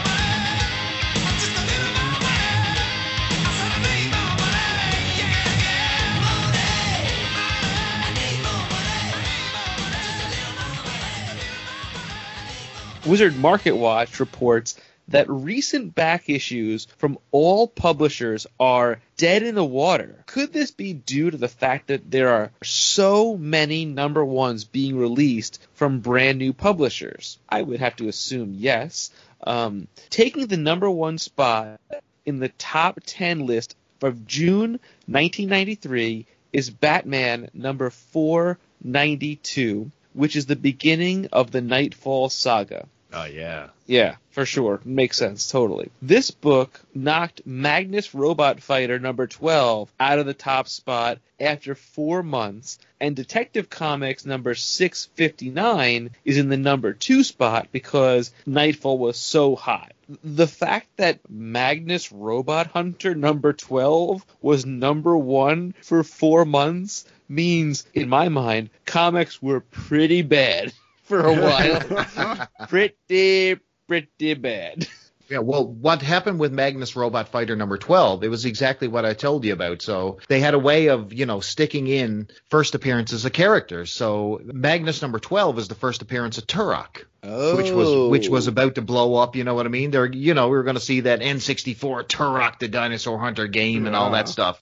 So you know, okay, it became all it became a chase book really because nobody had a clue that uh, and Turok of course was an old property that they just recently you know Yeah. acquired the license for and they popped them in Magnus and boom up she went. Ah, okay. Well, there you go. The more you know, folks. Because Bane was the big bad in Nightfall, Vengeance of Bane number one is at number seven, and Sword of Azrael is number eight on the list. But we read Sword of Azrael, right? Yeah, we did. We, we reviewed that. It was pretty We great. did. I did. I I enjoyed that one a lot. Yeah, it was I good. did too. So, for the wizard anti DC conspiracy theorists out there, here's the proof that Wizard was just following the trends. Whatever sells gets the ink. And I could see that because when Superman, you know, Death of Superman happened, that was the hot book or whatever. It wasn't the, but it wasn't a long time. But this Nightfall thing, I mean, it was it was taking the comics world by storm at that time. It was it was massive. I remember that vividly. In 93, Batman number 492 is listed at a value of $3.25. So now we will see if the chapter 1 of Nightfall has retained its value as a firestorm, gone up in value as a firestar, or gone down in value as a burnout. So as of October 2020, an ungraded copy of Batman 492 sells for 12 to 15 dollars. So congratulations Cape Crusader, you are a firestar. Oh. I'm, I'm glad it still has value. I mean, I have that book. That's good. I'm glad it's still that way. How much of that has to do with me? could you imagine if he's if like he sounded like that? Like you could hear. I wouldn't know if I would have heard that voice back then. He, he just, to me, it didn't sound like that. What do you mean, Michael? This is the voice of evil. this is the voice of evil.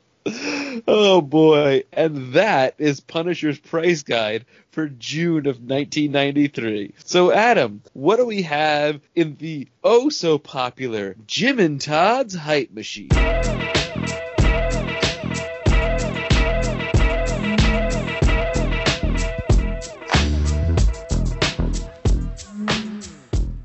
Well, you know, uh, unfortunately, Todd McFarlane's almost nowhere to be seen in this issue except for the, uh, you know, top 10 of hottest artists. But the Wizard of Cards section reports that Jim Lee is drawing a Fanimation card of Michael Jordan as, quote, Agent 23 for Upper Deck's high series basketball foil cards with Marc Silvestri, Marc Silvestri drawing the rest of these special Fanimation cards, including Larry Bird, as you guessed it, Birdman. Not sure uh, how Michael Keaton feels about that, or Harvey Birdman, attorney at law.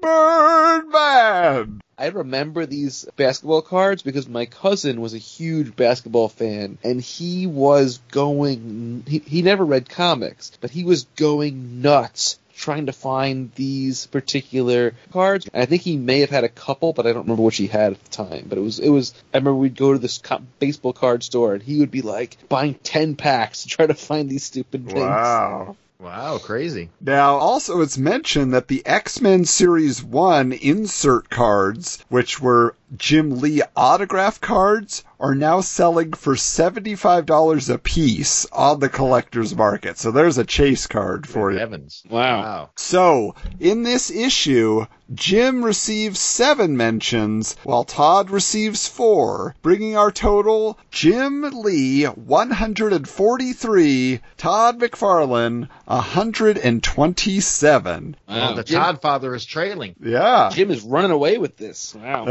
Oh, Bud, Bud, you gotta gotta get back on top there, Bud.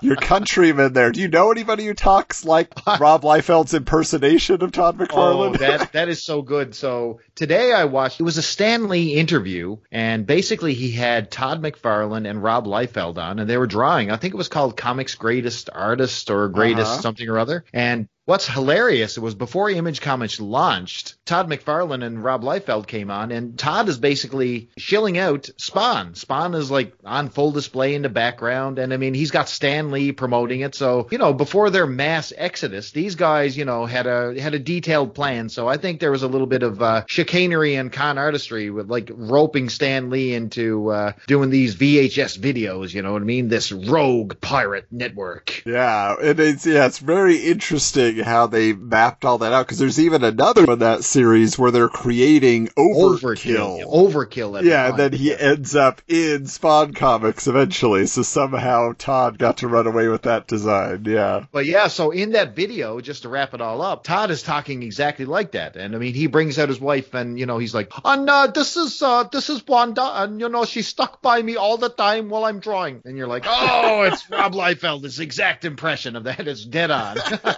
Fantastic. Well, Chris, we want to thank you so much for joining us for this episode. It was a ton of fun, man. So much more we could have gotten into, but why don't you tell the folks where they can find you out there? All right. Well, you can find me living and dying on the Twitter at Charlton underscore hero. Keep an eye on the uh, hashtag superblog team up because myself and my tandem of bloggers are coming back in December for a yet to be announced super blogging event coming up very, very soon. And as well, hopefully very, very soon, you're going to see the debut or the second episode anyway of our brand new Elf Quest podcast called Quester Days with myself and Mr. Chris Sheehan. So looking forward to all of that. That's what I've got going on. So that's Charlton Hero. If you want to track me down, I'm Chris Bailey. Check me out. All right, Michael. Well, here we are. It's Robin's Reading Rainbow. Rocky Robin,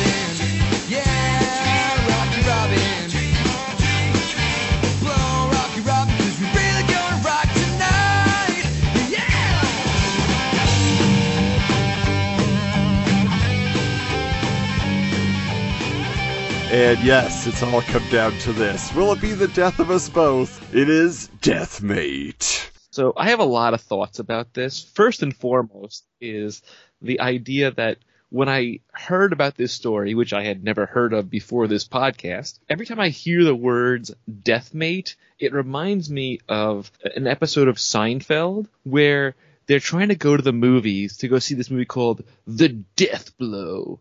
And I just keep hearing Death Blow in my head and like George Costanza saying that word whenever I think of the, the words Deathmate. Totally unrelated, but it just keeps popping up in my head. It's like that's how I keep associating this story with an episode of Seinfeld. Well, and it's surprising, you know, because we brought that up when we were talking about Jim Lee's Death Blow comic book, and yet Death Blow is not a part of Death Mate. What were you doing, Jim Lee? You got all your other characters in here. Come on. yeah, uh, uh, there is a lot of characters in this thing. A lot. Yeah, and so that's the thing, right? With this particular crossover event, you had to know your Valiant and you had to know your image. So, Michael, how you feeling about being in the know? I feel more lost than ever. but honestly, so I, I have with me, I have the prologue, I have the gold, the yellow issue, which really should be called the gold issue because it's a gold trim on it as opposed to yellow. And then, then I have the black one here. And my first thoughts are this.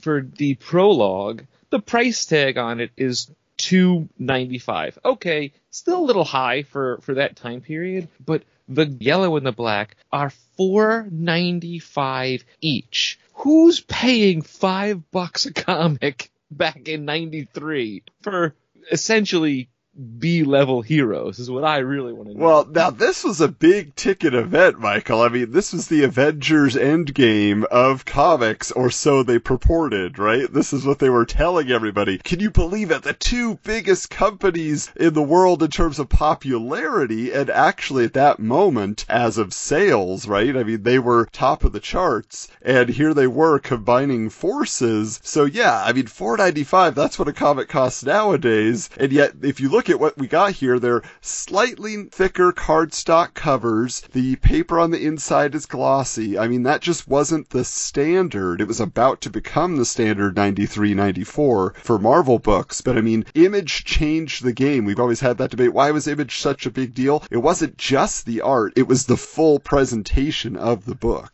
So the prologue and black are the glossy paper, but the yellow is the regular like 90s style paper though. That, yeah, because, right, yellow and blue were produced by Valiant, and then black and Red were produced by Image, and then the prologues, I think they went the Image printing house, you know, and so now we're going to use the glossy paper for that, so it gets people thinking this is a big deal. So let's talk about that prologue then, because you know, on the cover we have Solar, Void, who is from the Wildcats, we have Ripclaw, Jeff the Geomancer from Valiant, we have X-O Manowar, we have Prophet, then we have Bloodshot's face on the right side as well as I think is Bloodstone from Brigade or Bloodstrike. I don't. I think he's Bloodstrike, Bloodstone. There's so much blood involved. So much blood. There's a lot of blood in this. But Bloodshot, though, looks startlingly like Mr. Sinister in this cover. Uh, like, it's almost as if it's exactly Mr. Sinister. well, the is cover is by Jim Lee, so he obviously had drawn Mr. Sinister at some point, so he's got that in his back pocket. But as far as the story for this Deathmate prologue, what is setting up the whole shebang here. So Bob Layton was the writer, Barry Windsor Smith was the penciler. The only uh, involvement from Image on this is Jim Lee, and then I believe Joe Chiodo, who was the colorist, also was working at Image. But what's happening here is you see Solar, Man of the Atom, has his wife, his lover here, and she says that it's time to die, basically. It- You see that it's far, far, far in the future. This is 2062 now, right? And she explains that she has nobody left. She's all alone in the world because she has been kept alive unnaturally way beyond her years and now she's alone and Solar says but I'll be alone. And then she says go find somebody you know I only hope she loves you as much as I. Goodbye my love. And it causes some type of mental breakdown in Solar so he splits into two. So there's his regular version kind of disappears. He's just like my head the the pain. And then now he's got a cooler version of himself who wears a leather jacket and his hair is not covered in a cyclops style hoodie but he still has the visor. He's got this white long hair semi long at least you know so he's looking hip. And then now he's sensing something. So he travels through space time and what does he find michael And so he meets Void and and they have this weird sort of back and forth where somehow they're sharing each other's thoughts and they're both kind of floating in some sort of, you know, nether realm, you know, between the sta- space-time continuum, if you w- if you will, and they kind of start making out for some unforeseen reason, and they sort of fuse themselves together in a way. Uh, It's almost as if they're like creating their own sort of Big Bang and almost as if they're making a new universe. And I have to say, like, this first chapter, as they're calling it, was probably the best of the entire thing that I read, bar none. The art, the way it's drawn, is very much like Miracle Man, and I, I really dug it. I didn't understand how Solar's wife died. Did he? Because she's kind of like having trouble breathing, like she's sort of choking on something,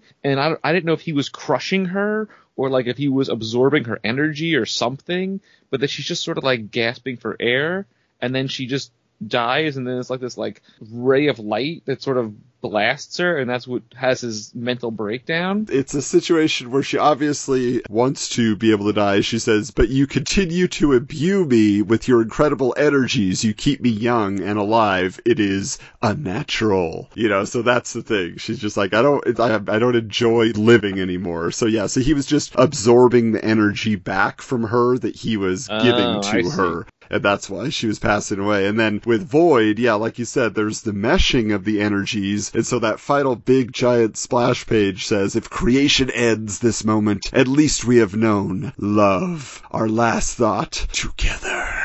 And then yeah, then this new universe is being created. So the second half of the prologue, though, this is the infamous pages, right? That Bob Layton said in his recollection he was waiting outside the door of a hotel room, waiting for Rob Liefeld to deliver them, and yet Rob Liefeld revealed, right, that he didn't want to give the pages to Bob Layton because he wanted his own team to ink everything. And that's ultimately how it happened. Bob Layton got to do like one or two pages, but everything else in here is literally, it's just these three panel pages that are, you know, very long panels, and it's just a bunch of posing of Valiant characters and Image characters, and it kind of goes between, like, on either side. On one side, it'll be the Valiant character, on the other side, it'll be the Image characters, and then in the middle is the version where they're now combined into a different universe. And so it's kind of teasing you for the future issues.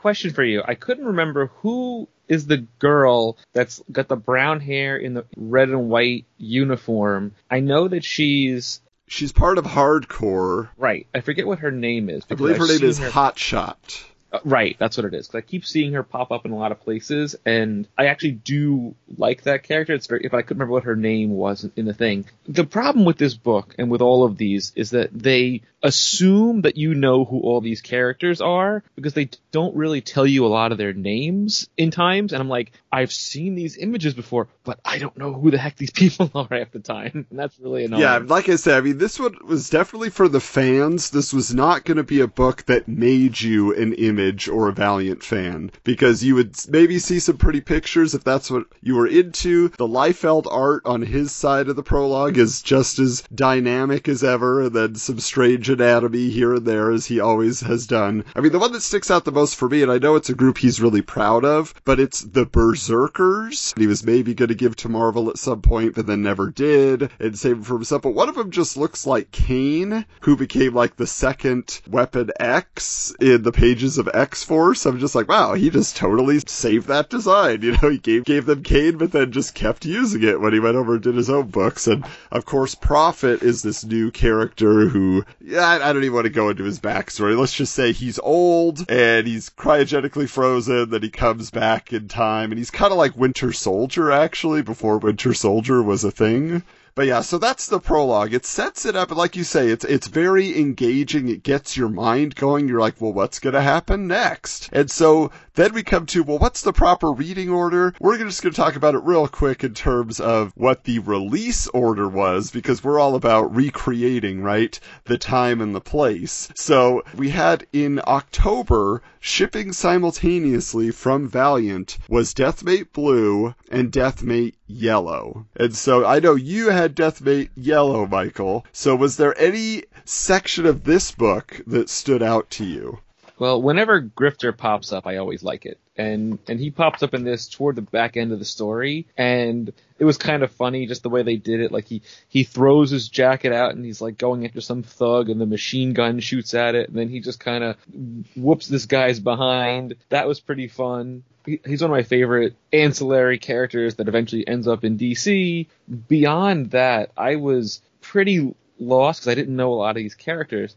The one part that I thought was really, really both interesting and grotesque is around the middle of the book. There's this giant guy with a belt buckle that has BB on it, and he's just literally ripping apart these cyborg characters, and then one of them sort of jumps inside of him and rips him apart in multiple ways. You see like fists coming back out of both ends, like his calves are exploding, and it's just like tons and tons of blood just spewing out. And that was really, really both grotesque and interesting. Beyond that, I was just like, there's just so many characters with massive bullet holes or chunks of their body ripped out, but yet they keep going. And I'm like, okay, it's a comic. I suspend my disbelief, but I was like, what is going on? Yeah, I mean that was that was the appeal of Image and Valiant is you know they were definitely going to up the game in terms of violence and that particular section you're talking about this is what they were doing now with Deathmate it was basically an amalgam right they were doing amalgam but with the Image and Valiant characters so in this case it was the hardcore and Wildcats being combined to become the Hard Cats. And later on, in another book, they have combined in a different way, and they're called the Wild Core. So, you know, you, so you just get a few characters from each team. So in this case, you have the hardcore team for the most part, but then you have from Wildcats, you have their cyborg leader. I don't even think he's a cyborg. I think he's mostly just all synthetic human. But yeah, so you have Spartan from Wildcats is now a member of the Hard Cats, but everybody else is hardcore. And yeah, then you have that giant guy. He is from the Harbinger books, Michael, and he kills a lot of people that way. He just rips them apart. But yeah, otherwise, most important in all of the yellow book is that you have Master Darque. And Master Darque is creeping around the background of all these. He was like the big bad that was up and coming for Valiant. And so he is like stealing this necromantic energy from an old mystical tree and he's got plans, you know, so that comes into play later. You're wrong. The most important element of this entire issue, by far, hands down, the most significant element of this story is an ad for Shadow Man versus Aerosmith. Yes! Did you see that? Which we will be covering soon enough, Oh, Michael. This God, is what we have to know. I've been waiting years to find out how that story played out. So for those of you who guys who want to know, in Shadow Man 19, Get a Grip, Aerosmith shows up in some sort of battle of the bands type of a thing. Shadow Man is a jazz musician. Aerosmith is rock and roll. Ooh. Yeah, I'm sure this is going to be uh, one for the ages. the last thing I'll just mention about Deathmate Yellow is that it also features uh, Zealot from Wildcats facing off against Ninjak, who is protecting Harada, who's the big bad in the Valiant universe as But they said about Ninjak, he's he's coming soon. Like he hadn't fully, maybe his Yeah, so his, he, had, his he book had hadn't come out yet. debuted. He was in an issue of Bloodshot, and so that was the big debut. And then Joe Quesada, though, was doing the full Ninjak series. And when you look at any other drawing of Ninjak, he looks so dull and boring and really just lame. And then the minute you see the cover even of Ninjak, you're like, whoa! Like it just, it's better than everything Valiant was doing art wise. It just blows your mind. So yeah, I was just like, why did they not just wait for Joe Quesada and then start, you know, putting Ninjak into the Valiant universe? But moving on to Deathmate Blue, just real quick, since I wasn't able to get a copy of that to you, Michael. This one just has a throwdown, I guess you would say, between the Eternal Warrior. Oh, you've been giving away a lot of Eternal Warrior gold editions on amazing Oh. art there, Michael. Yeah, and he's facing off against Bloodstone from Bloodstrike. And Bloodstone from Yeah. Bloodstrike. Oh my goodness. I mean, he's got a little skull in the center of his face, so I'm surprised he's called Bloodstone and not just like Skullstone. But whatever. He loved that blood. Um, the one funny thing, though, is that in this that new universe now, the president in this universe is Ross Perot. Because that's a 90s joke that you just couldn't escape from. Who would be the president in an alternate reality? Oh, that little funny guy. Oh, can I finish? Can I finish? Can I finish? Can I finish?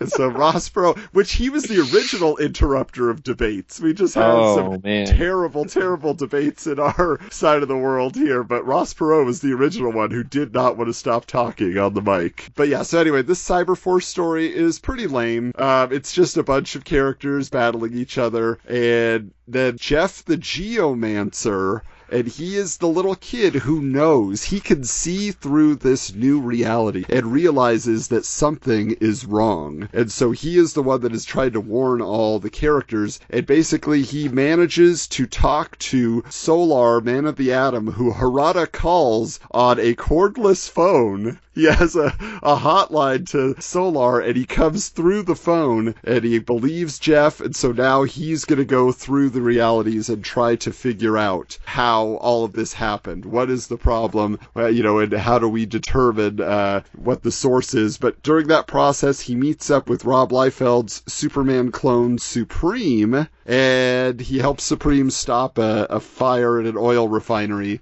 Then Master Darque shows up, and they're joining forces with him. They don't trust him, but they say he's he's the only one who can help us. He's got a certain dark energy we may need, and so they go into the new reality scape to move on. Okay. So that's it for Valiant. And honestly, uh, Deathmate Blue, in my opinion, mixed with the prologue, those are the two essential books. So if you have those two, and then eventually the epilogue, you've really got most of the story. Because what we're going to get into now with Deathmate Black, Michael, what did mm-hmm. you think about this story? So first of all, you know, there's a lot of people involved in this book, especially in the pencils and inks, and I was trying to go through it to find which pages were which artists, and I'm like, I couldn't figure out which who, who was doing what, and I and I kind of wished that they sort of like initialed the bottom corners so that we knew who did what pages, because that would have been kind of cool to know. Now, I will tell you, they do that in Deathmate Red. So Rob Liefeld gives all his guys specific credit that way, but this one was done by Jim Lee in Homage Studios, and I guess he just didn't have all that together. But what were some of the names that you recognized on the art chores here? I mean, like obviously you have you know Jim Lee, of course. You have Whilce Portacio. You have uh, Marc Silvestri. Greg Capullo pops up, but I couldn't figure out where his pages were, and I was it was very I was very interested to f- try to figure them out, and I was bummed that it was kind of hard to tell at times. There's one guy on here who was going by a different name at the time who recently upset you with the variant Batman covers he was offering. Jeffrey Scott is J. Scott Campbell. really Yeah, so in the early days of his career, he actually changed his name a couple times, and at Oh, this time he he, was going by Jeffrey Scott. So Of course he did. So, okay. This issue, it's got the most going on. There is so much to read alone. There's just so many thought bubbles. so and, dense. Yeah. And like so much dialogue, and I'm just like, I'm trying to read it as fast as I humanly possibly can. I'm just like, oh man, this is a lot of information, and it's just a lot going on. So I, I feel like the biggest thing about this issue, in my opinion, is as you go through the story, when you get to the very, very end, you see that Fairchild sort of changes her outfit, or like, or she kind of evolves, or something like that. Yeah, she actually starts with her narration. My name is Fairchild. I live and will most likely die right here in St. Louis, the capital of the Midwest Territory. You know, so it's like, this is, Michael, the very first Gen 13 story. Oh, okay. This is their debut. They had been teased in the pages of Wizard as Gen X, but by the time this came out, they had already been changed to Gen 13. And so that is like the big thing throughout this whole issue, right? It's the Gen 13 rebels fighting against Mother May I and her team, the Troika, they call them, who are like this group that is holding everybody under their iron fist. Again, like I said, there's a lot going on. Who were the characters that stood out to you that you actually could identify then? Well, y- your boy X-O Manowar pops up quite a bit. His armor's a little bit different. He's got these kind of like backwards claws on them that I, Uh-huh. I I hadn't seen before. That's a Jim Lee flourish, I think, or a Marc Silvestri, whoever made that update to the design. Yeah. Um, like I said, obviously Fairchild, as I mentioned. The the one question that I kept having, and I've seen this guy pop up before, is the the purple guy that's basically like their version of the Hulk. Um, Yes. He he pops up and he starts out all purple. Then he has like his costume on.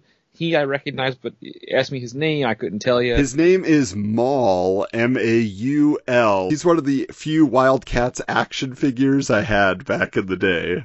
again that that hot shot character pops up um there's this woman in purple that's basically like an overpowered Psylocke essentially Right, and you identified her recently in Amazing Art in this picture with Gambit. You called her Psylocke, but that she her name is Voodoo, and I guess you could say she's the Psylocke of Wildcats. I would I would assume so yeah they're basically the same character in, in my mind I don't know there's just a lot going on Yeah, I mean it's it's a lot of intrigue, and it's basically they're trying to get to you know the famous arch that is in St. Louis has now become this city where the elite and powerful live, and they siphon energy off of these captured heroes. So you have Emp, who's the little leader of Wildcats. You have Battalion. Then you have Union, who is a brand new character that was coming to Image that was drawn by Mark Texeira and I believe conceived mostly by Jim Lee. But he is the one where they're like sapping most of his energy and he's like the most powerful character that they need, you know, his energy to power the others. And anyway, it's, it's all convoluted, but the basic idea is the good guys have to go in and destroy this siphoning mechanism so that they can release the energy and that the bad guys won't have power anymore, and then the, they won't be able to dampen the supernatural powers of the Gen 13 generation. So basically, it's Alita battle angel. Is that what that story's about? Okay. So more or less, like there's a, there's a there's a giant sky city that's that's like kind of you know absorbing the energy of the earth and making the earth like kind of desolate. And the idea is trying to get into that city and destroy it essentially. That's uh, more or less how that goes. It's pretty funny. There's another character in here that kind of looks like Cleopatra meets uh, Mystique. And I Yeah. couldn't figure out who she is. Well, and I didn't know her either. I don't know if she's brand new for this creation or if she comes from some, you know, amalgamation of Valiant and uh, Image characters. But in this story, she is the big bad. She's Mother May I, and she's got some psionic power and she can control people. Like she's got Warblade from Wildcats. He is this mole in the rebel forces. You know, he shows up halfway through the book and they're like, well, he's back. And then turns out he was mind controlled. But then he breaks the mind control and he, you know, helps to kill Mother May I. Also, though, the one person we haven't mentioned yet is Turok. Dinosaur Hunter is now, he's one of the bad guys. He's been brainwashed. He's part of the, the evil Troika. But his new design is pretty cool. He looks a lot like Warpath, you know, from the Uncanny X-Men. Mhm. yeah. So he's a lot bulkier in this version. He's got a mask on. So I actually really like this design. Of anything they've redone for this series, I'm like, you know what? Turok looks pretty sweet here. But this is definitely a self-contained story. So this is like a one and done. It barely ties into anything other than some people say they can sense that this is not the reality that should be. Ripclaw keeps saying that he has this vision. He can see through the fabric of reality and all that kind of stuff. So that's about as close as they get to tying into the major story. Now in Deathmate Red, the infamous Deathmate Red, which shipped so late, Rob Liefeld originally all he wanted was a Bloodshot and Youngblood team up, and all of a sudden it, it ballooned. It turned into this crazy, crazy crossover that he was not interested in. This is mainly a Youngblood story, but he has Bloodshot on the cover. Bloodshot is barely in this at all. Bloodshot is not the focus of this, and so I really don't understand. Like Rob Liefeld had him taken away from him, I guess, to be a focal point of the story. It's too bad, really, because he's in it, but he's literally just kind of a minor character. The main character is Prophet, who is also another character who can see beyond this reality, and he understands what the problem is. So he is trying to convince everybody in, this reality, and Al Simmons, aka Spawn, never became Spawn.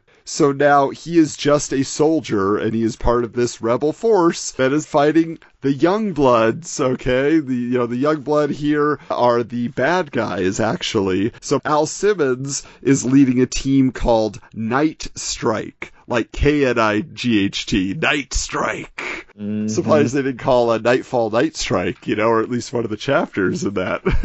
So here's my question, because obviously I don't know the whole story, and I I don't really care to be honest with you. but um, how does it end? How do they go back to normal? Does Solar and that other character separate the universes again? Like, yeah, because Solar, like other other than the prologue, you don't really see him at all. Like he, there's like one little splash where he's in for a half a second, but yeah. that's about it. So, like I said, at the end of Deathmate Blue, you have Supreme Solar, Master Darque, and then uh, Doctor Eclipse, who is a Solar villain. He's kind of like the anti-Solar. And this issue has the best art because The first half is drawn by Marc Silvestri. The second half is drawn by Joe Quesada. So, I mean, it is a beautiful, beautiful book. Unfortunately, by the time this came out, very few people cared about the conclusion. But ultimately, yeah, it's a lot of going through that nexus of reality. They run into that character Union, who I told you about, who had just been released in Deathmate Black. And now he's telling them, you know, he said, I was compelled to be here to play a part in the cosmic drama.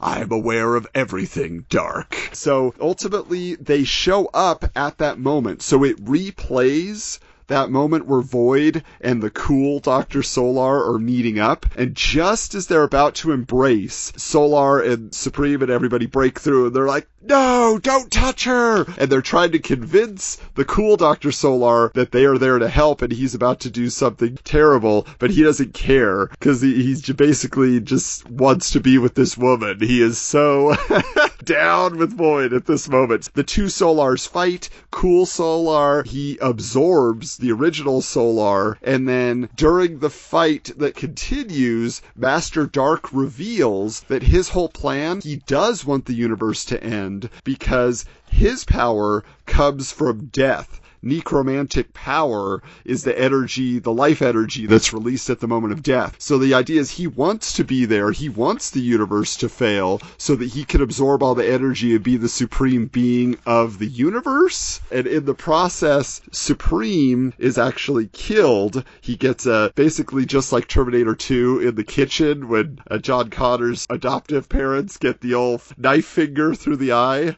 Uh, th- that's what happens to Supreme, but that he's dead, and then Master Darque resurrects him as a zombie that he ha- he can control. But in the meantime, Solar is trying to blast everything, do everything he can, but it's too late. Void and Cool Solar still kiss. So the only thing that can be done is that Solar gives a small piece of his energy to Union, who keeps him inside his cosmic body. It looks a lot like, you know, like those cosmic characters in Marvel, where they have like planets and stars inside of them, you know, that look. Mm-hmm. Yeah. Um, and so he's like, I'll, you know, I'll keep it, then I'll remember you, but you have to turn yourself into a black hole, Solar. So Solar turns himself into a black hole. He absorbs Master Darque and everything else that was going to end reality. Like, it's really weird because basically he's absorbing the new universe that was going to be created into the black hole, you know, so it does happen technically, I guess. It's just now a pocket universe somewhere. And then everything goes back to normal. And then Wow, so it just ends with Union talking to Void, and Void is saying now in the regular reality, I could sense one of my future selves dying. And then it goes to Valiant, and you see Geoff the Geomancer, who is this little kid, you know, who was again trying to warn people, and he says he can understand everything. He knows what happened, but nobody else will. But the last page, there's a shot of a, you know, building that he's standing near, and what is the graffiti? Who watches the Watchmen? How do they even have the right to do that? Like, Exactly. I was like, huh? Now it's partially cut off. You can't see Watchmen. You can just see the top of all those letters. But, uh, so Michael, here is the question for you. How did you feel overall? We built it up that it was this huge flop, that it was terrible, nobody liked it. But when you got into it, did it live up to that negative hype, or could you give it a pass? So, I, I think the prologue is a solid A minus, especially because the beginning was I I really liked. The yellow book was kind of a a B. The black book was probably a B plus, mostly because of I like Gen 13 and I like that kind of stuff. Overall, it's probably a solid B. I think is it something that I would have saw on the shelves and picked up? No, but um, we've read worse stuff than this. I think.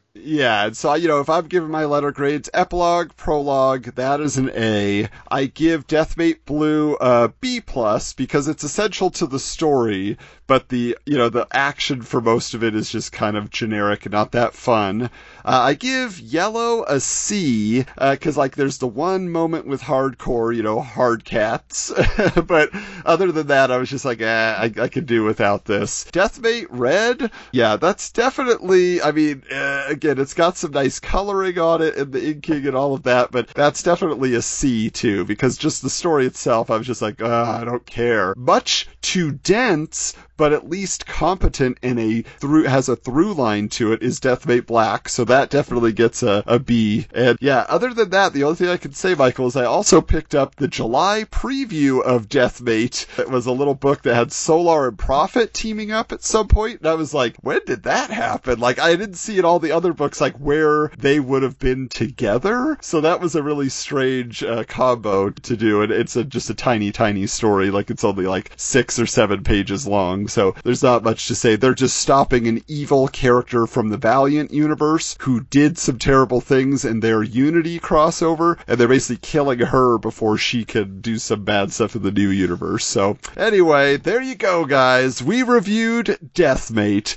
and we hope you enjoyed that look back. So that about does it. We thank you so much for listening to this episode of Wizards. We hope you had as much fun as we did. Of course, you'll want to visit us on social media to keep the conversation going at Wizards Comics on Twitter, at Wizards underscore comics on Instagram. Check out our YouTube channel. We're thinking up new content all the time, and we have so many things to share with you on video where you can enjoy all the visuals of the comic medium. We want to thank the Retro Network for being our home base and invite you to check out their feed and the retronetwork.com where you can find all sorts of 80s and 90s nostalgia. And don't forget to check out our TeePublic store. Hey, you might see a Big Cheese t shirt there pretty soon, or at least some Wizards logo merchandise. And hey, if you got a chance, why not go review us on one of your favorite podcast platforms so other people can find the show? And until next time, keep your books bagged and boarded.